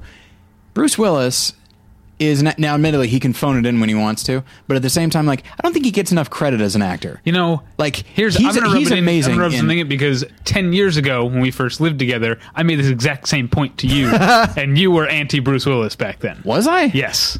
Yeah. I've seen Pulp Fiction. But I would. No, I was talking. I think I I was liked him talking in about like too. how even in like I'm not a fan of Armageddon the movie, but I think like a Tom Cruise, he's he's good and watchable even when he's in a movie I I don't like. Maybe it's because you were maybe it's because you were invoking Armageddon. Like and also because that first year we lived together, we hated each other. there is that, yes, admittedly. and anything you said, I was going to hate you. But uh, but no, and and you're absolutely right, and especially On your list of top 100 roommates, okay, all right, how often does that change, and where is he ranked now? uh, consistent forty eight. All right, good. so um the uh yeah and it's and it's a weird thing. I think i think as time has gone on i've i've come to really appreciate the action movie performance which is why i've come around to tom cruise. Not that i ever thought he was bad but i thought like oh he's great in born on the fourth of july. He's great in magnolia. But it's like he's great in mission impossible 3 Yes. like he, that's an amazing performance. He's Uh, great in Color of Money. Oh yeah And he should have won the Oscar over Paul Newman, and I will go to my grave saying it. Well, even though nobody asks. That's the stupidest statement ever. I will go to my grave saying it. That's how important it is to me, even though nobody ever asks me. it's like surely mike there are other more Oh, important I have to statements talk about this. Carve my tombstone. but yeah, and so and then uh, and I was actually quite happy that uh, Bruce Willis uh, was nominated for an Indie Spirit Award for Moonrise Kingdom because though I think I'm probably somewhere in between the two of you as far as my response to the film, his character was by far my favorite. I thought he was amazing in it. Yeah, I want to see a spin-off that's just him and Edward Norton. Oh, like no they question. together, they were so great together in that movie. On, they're on the road.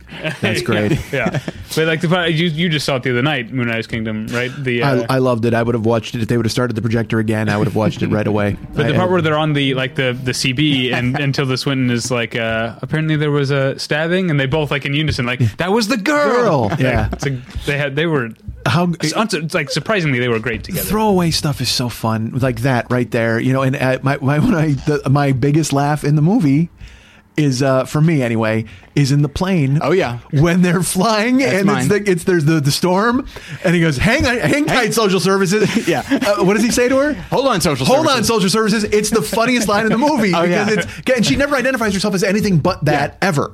But when he says it to her, he, she hasn't established that really yet. Yeah. Oh, fucking great! I, I just this- laughed so hard. I don't know who that who that actor is, but it- it's not an important character. They've made reference to it because there are no small characters in a Wes Anderson film. Everybody's got a part to play, and uh, that sounded more derogatory than I meant it. I hope but, so. Um, but the. Uh, but yeah, that moment. There's a lot of there's a lot of laughs in there. That moment I is the one I return to over and over. hang on, social. Hang on, social services. Yeah. Oh my God, so great, so perfect. What else is on your list? Let's let's power through. Uh, my phone died. We'll go with we'll go with Mike's list because there's probably some overlap. Uh, probably Training Day. Oh, absolutely. yeah. fantastic. Uh, And that's it- when I owe Tyler an apology for. He, he owes me an apology for his Bruce Willis uh, opinion. I owe him an apology because um, half owe him an apology because he wanted to go when we lived together, moved together, moved to Chicago together. We didn't know anybody but each other, and he really wanted to go see Training Day in the theater, and I didn't think it looked good for whatever reason, and didn't see it till DVD, and like, and uh, you know, mea culpa. I, Angry You Rate also yourself, yeah. should apologize for all your behavior that first year. But There's also, that. you you refused to go to a movie alone, which I did like twice a week anyway. At yeah, I've point in my I've, uh, I've reversed that. By the way, It- even now that I've got like a wife and lots of friends, like it's just like I'm going to I'm going to this movie over here. Uh, I prefer going to movies alone for the I most kinda part. There are, there are there are a handful of people. You, my girlfriend, uh, our friend Frank Fielmeyer McGrath. Damn oh, right. by the way, I want to say hi to Alex from Albany. All right, uh, I'll tell you guys the story off mic. I guess so. that sounds like fun. Uh, Training Day was the movie I saw where I I just went, yeah, Denzel Washington can do whatever he wants Uh-huh. at forever and Mm. ever. And I love Inside Man too, which uh, I don't know if that counts as a cop movie or not, but I guess it does. Yeah. yeah, I, I'm I'm a huge fan of that. I like that. Uh, Training Day Seven. Um, I had Somerset written down. I like. Uh, I don't remember the name of uh, Brad Pitt's character, but I like Morgan Freeman's character David Mills. quite a bit. That's right. Yes, Mills in the box. Mills and Somerset. Yeah. It's in the box.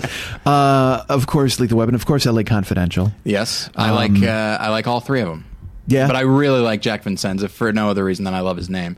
But it, it's maybe my favorite Spacey performance Oh. Yeah, as well. and Cromwell is, is so amazing in it. Yeah. Crow, they're all all of them are perfect in it. I just watched it a month ago. It was again the same thing. It came on, and I had not seen it in a couple of years. Mm-hmm. And I put the remote down and and just sat there and went, yeah, I can't I can't turn it off. It's just so good. Guy Pearce, so good. All of it, fantastic. It's a it's a it's a rem- remarkably rewatchable film. Like it was in my top ten for a long time, and then I saw you know some others that that, uh, that bumped it out. But like, it is one that every time I watch, I'm like, why is that not my top ten? Like that's pretty good. That's a good movie, and I actually think I like it.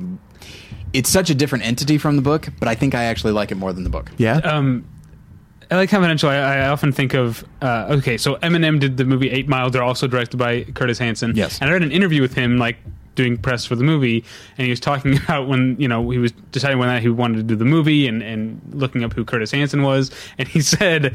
And Eminem is like, I'd seen the hand who hand that rocked the cradle and loved it, but it wasn't until someone told me I should watch LA Confidential that I was like on board. and I just, I love the idea of Eminem being super into the hand that rocked the cradle. That's Just like- great. and of course, at the time, like taking like a VHS and be like, hmm, yeah, I guess so. I've also heard good things about this movie, The River Wild. Let's give that a shot. okay, what el- what else you got there? um, Donnie Brasco, Oh yeah. oh yeah, which is phenomenal. Now, I that's an it's FBI just- movie, but uh, Well, all right. Well, I, I, yeah, but well, if we're gonna do that, we'll do the subset of FBI's. Let's let's bring in the three FBI's now. Let's bring in Manhunter. yeah, Uh-huh. damn Yes. right. Uh, William, William Petersen's Manhunter. Yeah. Um, let's bring in in To Live and Die in L.A., Mm-hmm. which Not, I've not seen it. wait, is that that's also William L. Petersen being fucking is that amazing. FBI? I haven't seen it in He's so a treasury long. agent. Okay? Uh, they're, they're, he's FBI Secret Service because Okay. they, are guarding the president in the beginning, Right, and they work basically for the Treasury, and then they go after Willem Dafoe, who is a counterfeiter, and uh, and you know it, it's Dean Stockwell is in it and plays an amazing, you know, just again that thing where he shows up for eight minutes of screen time, and and you're going, yeah, Dean Stockwell is fucking amazing. Yeah. Uh, Steve Jones is in it. Well, there's a great, uh, I whatever, who cares? It's a personal thing. Nobody cares. But who was uh, ju- who was just on the show saying that I needed to see that? Like I think it was Josh. it was. I think it was. Josh, it's Josh, so yeah. good. Josh yeah, yeah. yeah. It's the, and it, and it's so eighties. Uh, Yeah. the, from the opening scene with the Wang Chung song "To Live and Die in L.A." with the font and the colors, you're you're immediately going, "Well, this is the '80s." And then Reagan is giving a speech. That's who they're guarding. Uh, it it transports you back immediately. Well, Manhunter is is very eighties. Yeah, as so well. I remember saying, I guess was it last year or two years ago when Drive came out? uh, Came out, I was like, there should be new Blu-ray editions of Manhunter and To Live and Die in L.A. Yeah. to capitalize on this aesthetic that is suddenly popular. Yeah, yeah. Uh, the the drive uses the "To Live and Die, uh, Die in L.A." almost their, the exact font and colors in the credits. I, I was transfixed when I saw it in the theater. Yeah. Um. So yeah, like I said, Donnie Brasco, Manhunter, and, and "To Live and Die in L.A." are those. Uh, Heat. I, I mean, I was going to save it for last, but I, I don't know how much longer you want to go. But Yeah. it, it's so phenomenal. It's so good, It- and everybody is pitch perfect in it. Mykelti Williamson is pitch perfect. Uh, Danny Trejo, you know, uh, uh, Dennis Haysbert in his part, and these are all. the smaller parts that that Mm-hmm. color Pacino, De Niro, Val Kilmer. Uh, it's it's just so good. Yeah, it's cast so well, and it's it really is. I mean, it's primarily those three characters, but it, it like if you don't put the if you don't really create the ensemble, like that does create like having Ted Levine in the mustache. Yeah. be be a cop because that's how cops are. I'm Yeah. sorry to put it that way, but uh, and so um, yeah, and then of course yeah, Danny Trejo. I do not remember the name of the actor who plays Waingro. I don't either, I but he's think- so yeah. good in it. Yeah, and he's so you're just like Because oh, you know why? Somebody He's Waingro. You're just like, yeah, that's Waingro. Yeah. I've seen him in movies and go, that's Waingro. Yeah, it's the Yeah. same thing. and and it's one of those things. Not unlike uh, oh now oh not unlike uh, Lethal Weapon, a film that uh, I've, I've I've I've been told I will enjoy. but um, where at the end, it's like De Niro's gotten away, but it's just like, but it's almost like he looks at it's almost as if he looks at the screen and says. You want me to kill Waingro, I'm don't supposed to you? kill Waingro, right? Yeah. don't worry. I'm, I'm, this this is going to screw me over, but it's worth it Yeah. because this man needs to die. And uh, Tom Sizemore. Oh yeah, that's right. I mean, that's the thing is everybody you name. There's not a there's not an off note in Heat. It, Yeah. it is so good, and and the filming of it and the, the set pieces the, when they go to meet. The, uh, the the character at the drive-in, and he's got uh, you know Val Kilmer's off on the roof to to basically sharpshoot, and then they shoot the guy, and the SUV rolls into the wall, you know. And I mean, every set piece is done so perfectly, and and I mean, fucking Tone Loc is amazing in that movie. For he's in it a minute, you know what I mean? and but you remember it. Yeah, Hank Azaria. uh, Hank, God damn it, yeah, Yeah. a mulleted uh, Jon Voight Uh, yeah. is in it. Um, Oh, uh, And- Tom, and his- Tom Noonan. Tom, Tom Noonan. Noonan? Oh yeah, Uh, Dude, po- the Manhunter. Possible future senatorial candidate Ashley Judd. I don't know Yeah? if you've been reading about that. Yes, I have. I that have she, not. There are rumors that she might challenge Mitch McConnell. They they've all asked her to that kind of thing, and she's Right. she's living in the moment of maybe, but uh, who knows? The uh, the thing that gets me about Heat is that in any such, in it, I feel like in almost any movie where there's cops and crooks, the crooks will almost always be more interesting than the cops. Um, not so. It really is equal, and that's that's part of the brilliance of casting Pacino and De Niro because they are certainly at the time equal stature, Hollywood royalty, like. And they are the came leaders of the their same time. respective crews. Yeah. Yeah. The, it's like the Jets and the Sharks, where Yeah. they that scene where they go to the building they think they're going to be at, and they're on the roof, Mm-hmm. and Pacino just goes, "We just got made," Uh-huh. and then they cut to the other ceiling, the other roof, and they're taking the pictures Yeah. of Yeah. the cops, and it, you're just you're because you're rooting for both. I mean, you, it, there's no clear delineation of. Yeah. Uh, oh my God, they got to get away, or because there's usually again the anti-hero, Yeah. where you're rooting for the crooks. Um, but man, there's there's enough corruption and evil to go around, and then even the subplot with the wife and the daughter works. Yeah, with And I was Pacino's gonna wife say and daughter. The uh, that's is that Annabella Sciorra? Um, is his wife? no, no, Um, it's the girl from Swimming with Sharks, and I don't know her name. Oh hell, yeah, I don't recall. and she's also in Kalifornia. What I was going to mention, the small role we didn't mention is Xander Berkeley, the guy that she's having an affair with. Yeah. he Yeah. has that like, you can eat my food, you can fuck my wife in her Pomo dead tech house, but you cannot watch, Watch my, fucking, television, set. Yep, that's great.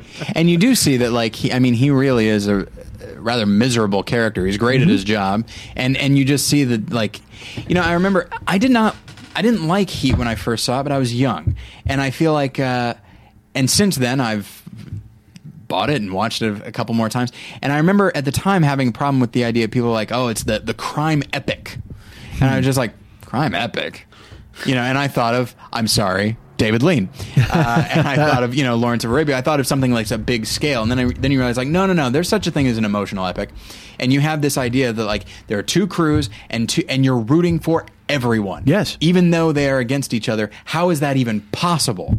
And uh, Everyone but Waingro. everyone but Wayne. Right, right. Yeah. He's, yeah, Well, he's, you the, gotta- he's the touchstone of misery in the movie. Yeah. But otherwise, you're you're content with whatever's going to happen watching it. You're just you because a lot of times a weaker film will set you up to feel a certain way, Mm-hmm. and that was a movie that presented you everything as is and let you decide and watch and sort it out and parse it out for yourself. And I and, loved it. And I cannot think, not until The Departed, where you had DiCaprio and Matt Damon, I can't think of another instance of casting like two actors that are both movie stars, both incredibly well respected, that really never seen, they've never been in a movie together, or at least in the same frame together. And the minute they show up together, you're like, how's this not happened before? Oh, right, because they're both too big. Uh-huh. They're both the head, like the lead of their respective careers. Yeah. and then and then The Departed comes along, and it's a little bit different because I think DiCaprio is a stronger character, not. In, in the way the character is conceived, but he is stronger and Damon's character is weaker, and so they're not on even footing. But still, By the way, Diane Venora is Diane the Venora. main- Oh, okay. Yeah, she was. Yeah. Uh, she played uh, Russell Crowe's wife in The Insider. Um, Okay. you're Um, welcome. Yeah, and you know what? Uh, we were talking about how long, you know, long movies. Now, uh, it seemed like in the time between Heat coming out and me seeing it, the main thing I knew about it is that it was really long. But it's only five minutes longer than The Dark Knight Rises. Do you think if it came out now, it would be thought of as? No, because again, I, I really think people are willing to let great actors and great directors tell great stories, and they don't matter. It doesn't matter to them what length of time is involved. I mean, I will, you know, look at the- any of the Return of the King or any of those movies. Yeah. I, if you plug in the extended versions, they're you know three hours and forty seven minutes or something like that, and, and I'm I'm in. I'm Yeah. in. You want to kill orcs for an hour? Let's do it, and let's Yeah. go to Helm's Deep and stay there for two hours. I don't fucking care. Yeah. I because I want to live in your world because you you brought me there, and I don't want to leave. And with Heat, it's the same way, man. I mean, whether they're at Kate Mantilini's or they're they're eh, in when he comes into the. They need a new driver, so you know what I mean. Because and Henry Rollins, Henry Rollins, you know, and so they got to. So he goes to recruit Haysbert at the short order grill. You hear the grill sizzling, and you see him working back there, and you know because we've been following him as well how how his life's turning out, and then he just fuck it. He even says fuck it, and he just goes. Ah, I, I, I, and you're willing to go everywhere with it. It's just perfect. And it's worth noting if you had asked me how long is Heat, I would have said 215. Like it's, uh, but No, 250. mathematically 250, so almost three hours. But I don't think of it as a long movie. I think of it as as a, as an epic to a certain extent. But I would not have I would not have pegged it as almost three. It my favorite scene, my favorite thing is when Val Kilmer's been shot up and there, you know, after the, the heist and, and he comes to the house and Ashley Judd is on the balcony. It's my favorite thing. Ashley Judd is on the balcony and she smiles and he smiles and she just one hand gesture to zing and, uh, we, our life, your, our life is finished. I have the son, I have your son and you lead to leave and it's over. And, and they do such a good job of like setting it up. Yep. Of like you see De Niro's philosophy You need to be And ready then- to leave at a moment's in notice. a moment's yeah. notice if the heat's around the corner and like and then in that and like and you see that he actually sort of betrayed that Yeah. for himself but then you see you didn't know that you were seeing a preview of what is what is in store for Val Kilmer Mm-hmm. it's such a oh that's a well structured film what happened to Michael Mann I know you like Public Enemies but I don't I did like Public Enemies. So- Well, uh, All right. nothing happened to him. He may have had a misfire, but he's still got greatness in him. I mean, for fuck's sake. Miami Vice was uh, not Oh, great I didn't either. care much for that. Yeah. All right, let's. did you like Miami Vice cops I love the TV show. Okay. Watch the pilot of the TV show for the, the in the air just for the in the Oh, air yeah. Tonight scene with him driving in the car. It's it's phenomenal. All right, what else? Because we we, we got to wrap up here. All right, well- let's zoom through here All right, well, let's then let's finish with one that I want Okay. because I think Okay. we're going to discuss it a little bit. There are others we could talk about. I mean, I, I want to talk about Beverly Hills Cop really fast. Just throw it out there. Mm-hmm. Just names of stuff. You know, you mentioned Forty Eight Hours, Serpico, um, you know, Bad Lieutenant. Of course, you know those those movies are all, and Hard Boiled. Like I said, I mentioned it earlier, but if you haven't seen it, you need to see it. yeah. Um, but I, I, I think Zodiac i- is one that we should talk about I had because that on mine yeah uh, it, it is a it's so interesting to me because it, it is a cop movie but it has two sets of cops in which one of the sets is not cops at all yeah Right. but they behave like cops The journalists. there's a journalist and and a cartoonist Yeah. Mhm. and they essentially team up to become like the, almost the B team of detectives and then progressively the A team of detectives who are chasing a killer in in a and again you want to talk about performances in that movie Downey Jr. is uh, it's in my Yeah. opinion his best work since since his comeback since Oh, his yeah. you know uh, he's since he came back from uh, back and because Iron Man and all that glib he can do glib in his sleep he can walk around and do that but Zodiac that scene where Gyllenhaal goes to meet him on the houseboat and he's a, just a broken dude you know what I mean and he's still glib but there's such pain behind yes it yeah. yes and and that that's why I love the structure of the film because like I said it's a, it's a cop film clearly but it is it is two guys who aren't cops doing the same work as cops as well as two cops trying to do the same type of work And that's an example also of what we were talking about with Heat of like just casting the supporting character. It's an ensemble. There really is no lead. If I guess Gyllenhaal is a little bit, but like the supporting cast is just as important. And so you got like Elias Koteas, you got Donal Logue, and uh, and one of my favorite things about that Brian speaking of- Cox. Brian Cox, yeah. Oh, and and by the way, that character is himself a nice little gem because you get to look him up in Yeah, yeah. real life and you realize, oh, no, he really was this That's a real dude. person. Yep. Not unlike uh, real quick uh, Boardwalk Empire, Stephen Root's character. Look that look that guy up. Oh, it's real? That guy is a gem. that person, Gaston Means, he is astounding. Okay. I wish like everyone should know about him. Yeah, no, He's- Melvin Melvin Belli is is absolutely. You go read Yeah. about him, you're like, oh my god, yeah, it's crazy. It's, it's I I, ah, I love real life. Anyway, um, the thing, my favorite, maybe my favorite thing about Zodiac, and there's a lot of things I like. Probably John Carroll Lynch's performance is my favorite, but um, the scene with the watch and they're talking to him in the in the break room. Oh, so I, good. s- I saw John Carroll Lynch on the street, and if he had not been on the phone, I would have been like, "S- "I'm sorry, I need to thank you for that performance. It's so amazing." that and Fargo. The Yeah. yeah, I'm on the tree scent. Oh, ah, genius. yeah, like how. How does that? How does that man have those two performances in You want some eggs? He's yawning. He's, Yeah. he's so real. You know, Yeah. and Yeah. then he finishes her breakfast when she goes out. Got, gotta eat, Margie. Yep. Just oh, such a loving guy. Anyway, um, but uh, one of my favorite things about it is when uh, you know the case has gone cold and everybody's moved on, and uh, Jake Gyllenhaal like he wants to sort of reopen it at least for himself, and so he's he's talking to all these other cops, and there's always there's such there's this little and I can't even it's it's somewhat intangible this idea. When he talks to them about it you see like this this bitter like this sting in in like Donal Logue in uh, Mark Ruffalo in Elias Koteas this sting of like oh yeah that like not it not oh yeah but just like it's always sort of there. It's Yeah. always this slow burn that could like jump to fire at any moment and just it's the thing that none of them wanted to give up and they had to. Which you think gets to in in my mind police cops because the best of them are are in it to solve crimes and fix crimes and make sure that bad things don't happen. And when it when things get slipped by them they give themselves over to always thinking about it. I, I like to think that, and maybe movies has put that in my head, Yeah. but I like to think that anybody who's given themselves over to a life of public service like that uh, or, or civil service wants to do good, and when they can't do good, it, it's got to eat out of them, and that's why they get out of it so quickly. Which know. remi- reminds me of a movie called The Pledge. Did you ever see The Oh, I Pledge? didn't see The Pledge. With Jack Nicholson. I guess I won't spoil it. Oh, is that? I know what it is. I, I've Okay. seen it. All right. Yeah, yeah. Sean Penn directed it. Right, right, right. Maybe a little uh, heavy-handed. I always mix them up with Indian Runner. I, I mix the two of them up all Okay, the time. yes. Uh, I've not seen Indian Runner, but uh, but The Pledge like that, It's that taken to an extreme where you just where you actually get the character who sort of winds up like Robert Downey Jr. Yeah. Like just he has internalized it to the point of like, oh, he's okay, he's crazy now, Mm-hmm. like he's gone insane, and it's and that's the tragedy of it. That's Yeah. where like you want And that final to- scene too. And, and oh, yeah, Jesus. It's it's one of the most. It's just like I'm just. I guess I'll just go put a gun in my mouth. Yep. If, if this man is hopeless, then I guess I, there's no hope for me. Well, that sounds But- to me like a good place to wrap up the episode, sure. right? Let's all go put a gun in our mouths. so, um, real quick, uh, you can find us at battleshippretension.com where you can read uh, all sorts of reviews, including the Avengers reviews we mentioned earlier, and, and, uh, and all sorts of other stuff at battleshippretension.com. You can uh, email us, David at battleshippretension.com or Tyler at battleshippretension.com. Follow me on Twitter at The Pretension. Follow tw- uh, Tyler at More Lessons. That's the official Twitter of his other podcast, More Than One Lesson, which is at morethanonelesson.com. And my other podcast is the uh, occasional TV wrap up show previously on. That's at previouslyonshow.com.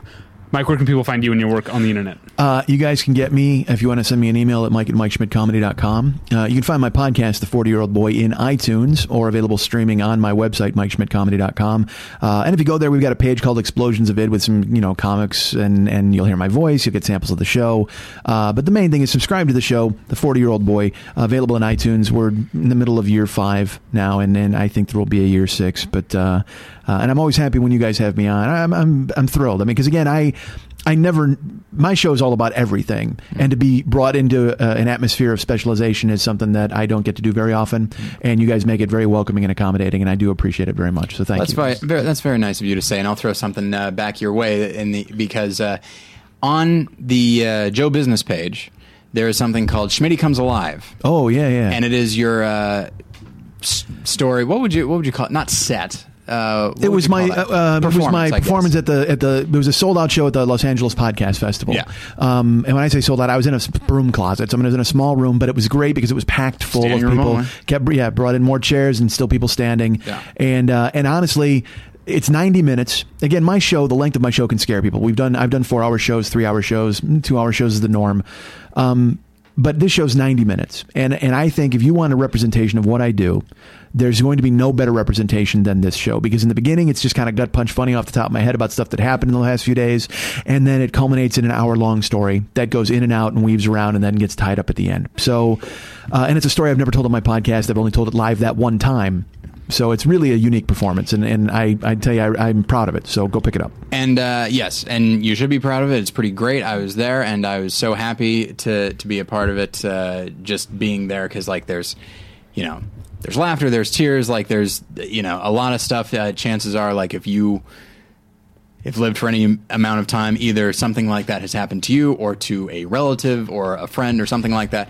And it's just a, a really wonderful story, and it is available for five dollars. Yeah, it's a five dollar audio download, and and I think it's uh, it's funny and it's it's everything that I could possibly want to have done, and I'm I'm real proud of it. So go pick it up. Yeah, it is uh, well worth your, well worth your time and money. Thank so, okay, uh, Mike, thanks for being here. Thanks for having me, This guys. was great. I'm It was a glad. blast. All right. Uh, see you next Christmas. Absolutely. and we'll talk to you guys next week. We'll get you next time. Bye. Bye.